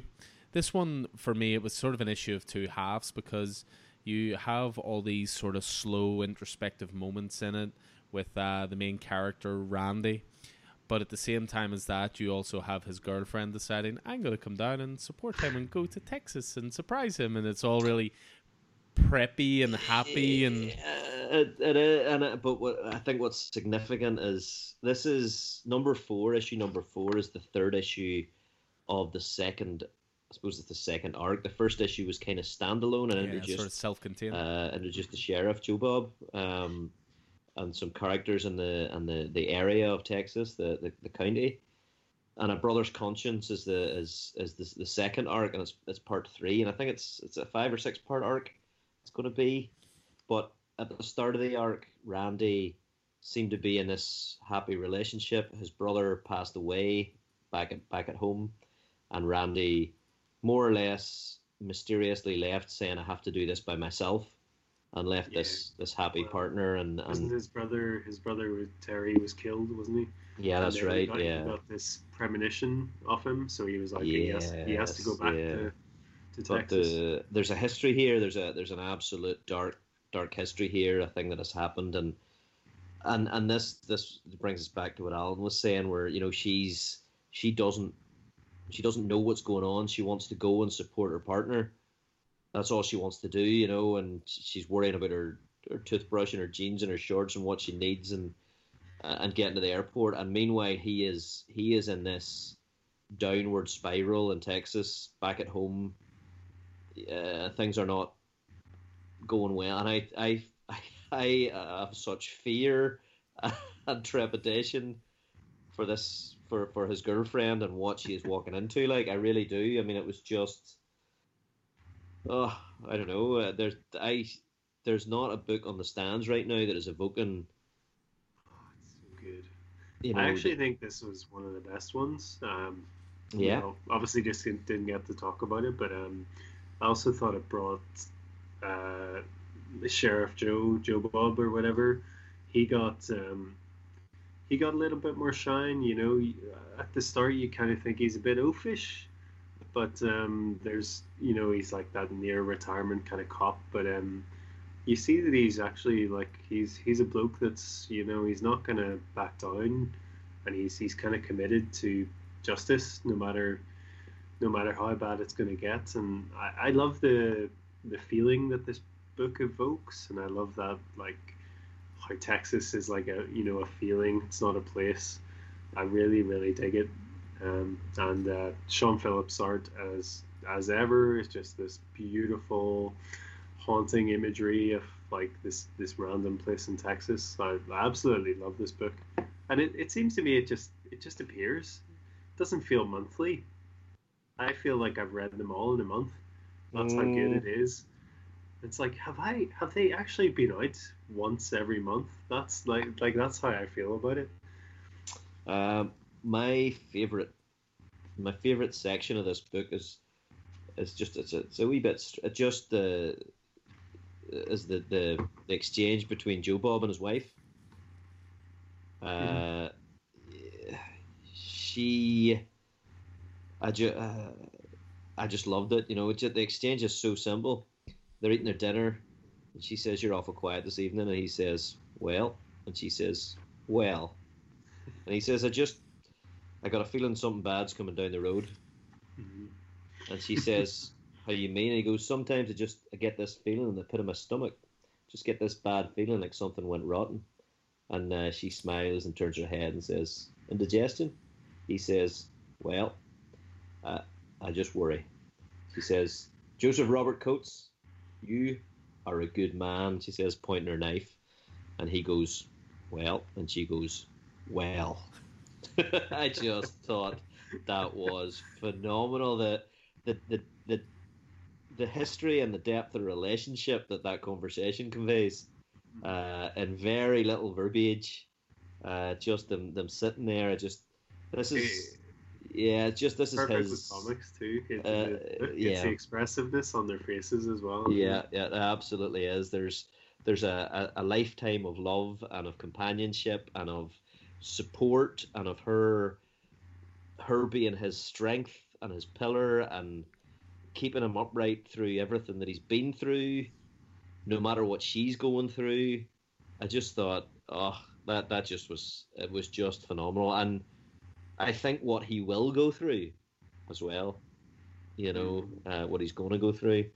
Uh, yeah, Oh, Yeah. it's only worse. Like I you know it.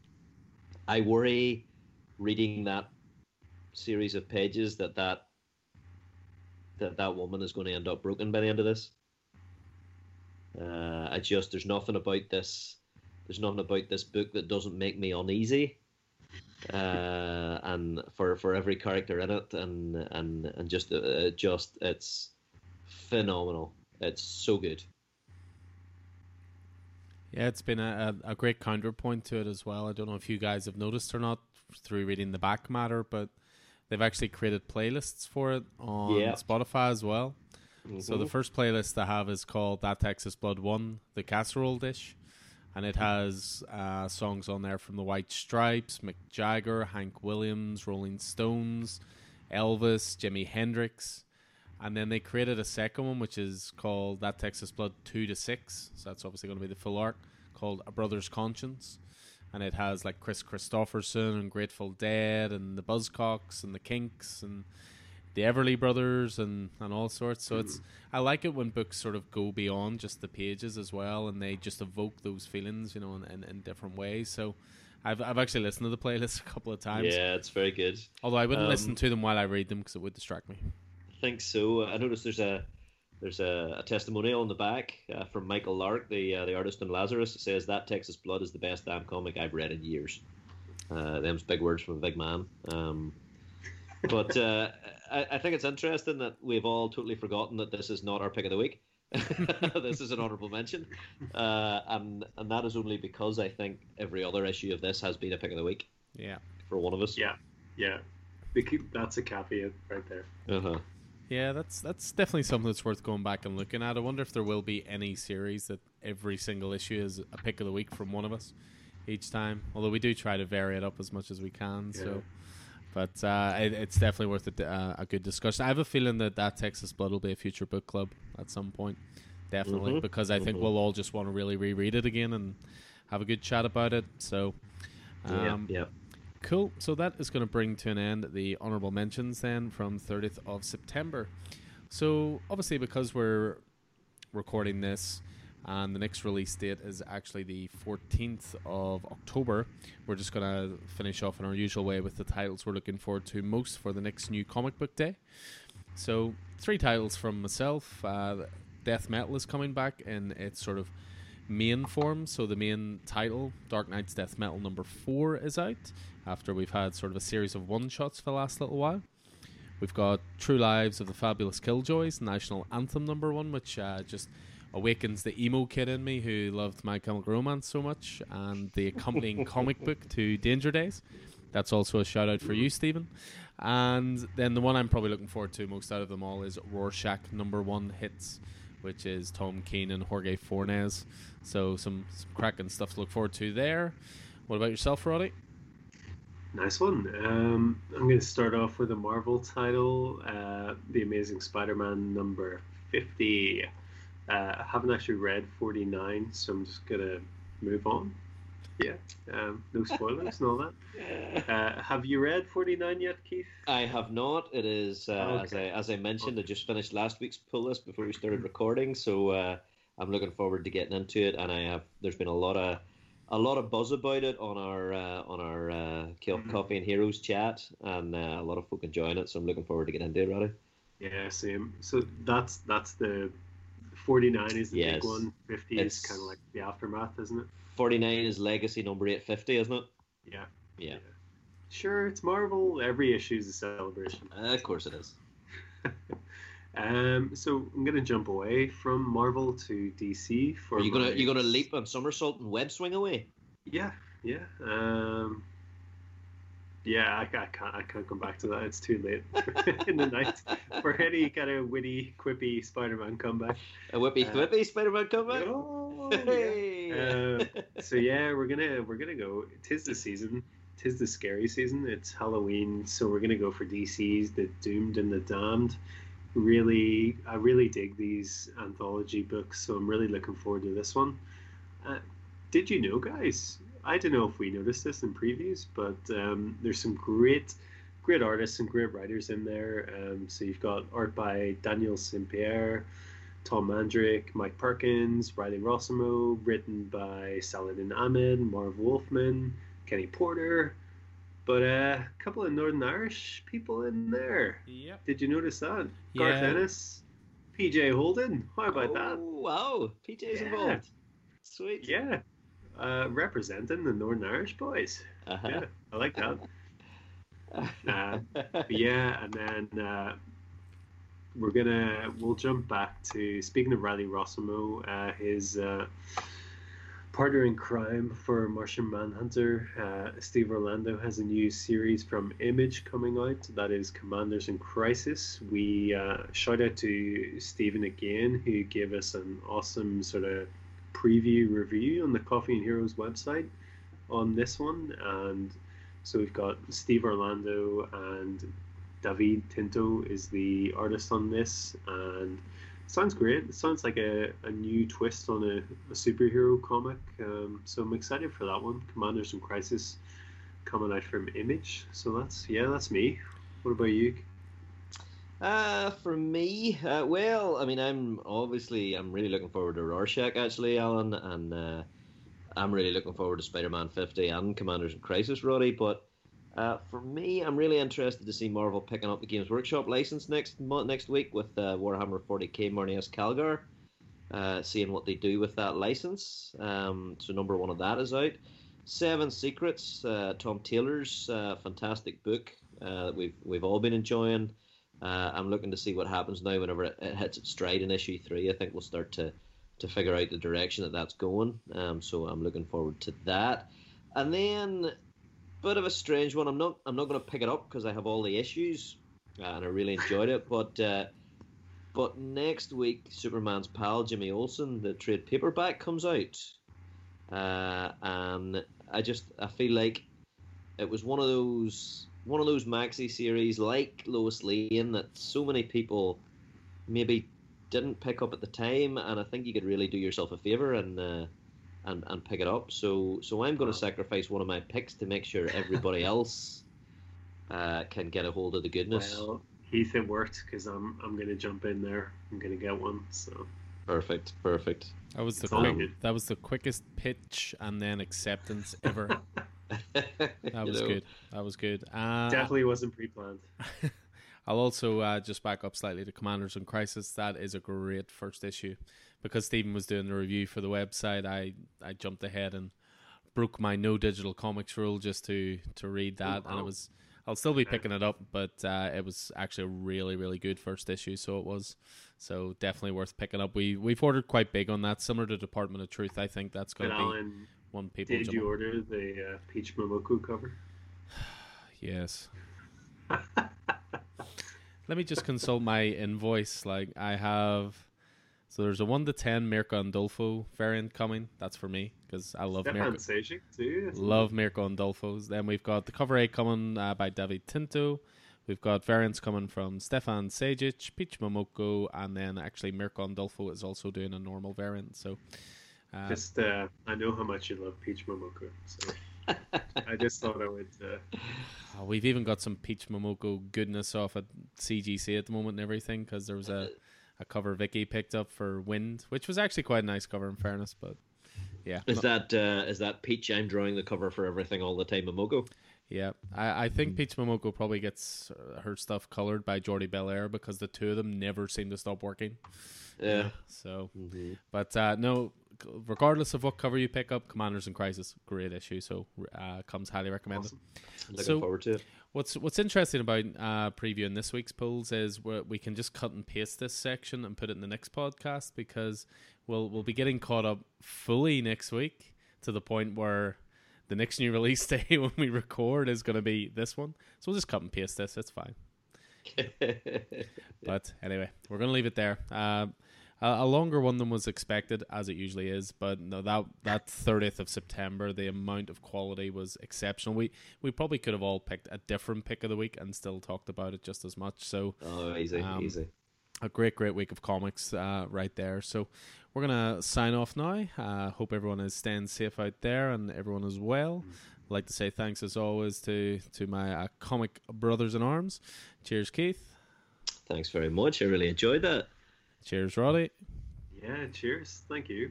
Yeah, it's good to chat to you, boys. Yep, always is. And now I'll let you go and enjoy your weekends now. Uh, so uh, we'll hopefully see you guys in store. So cheers again. Bye bye. Keep on winging it.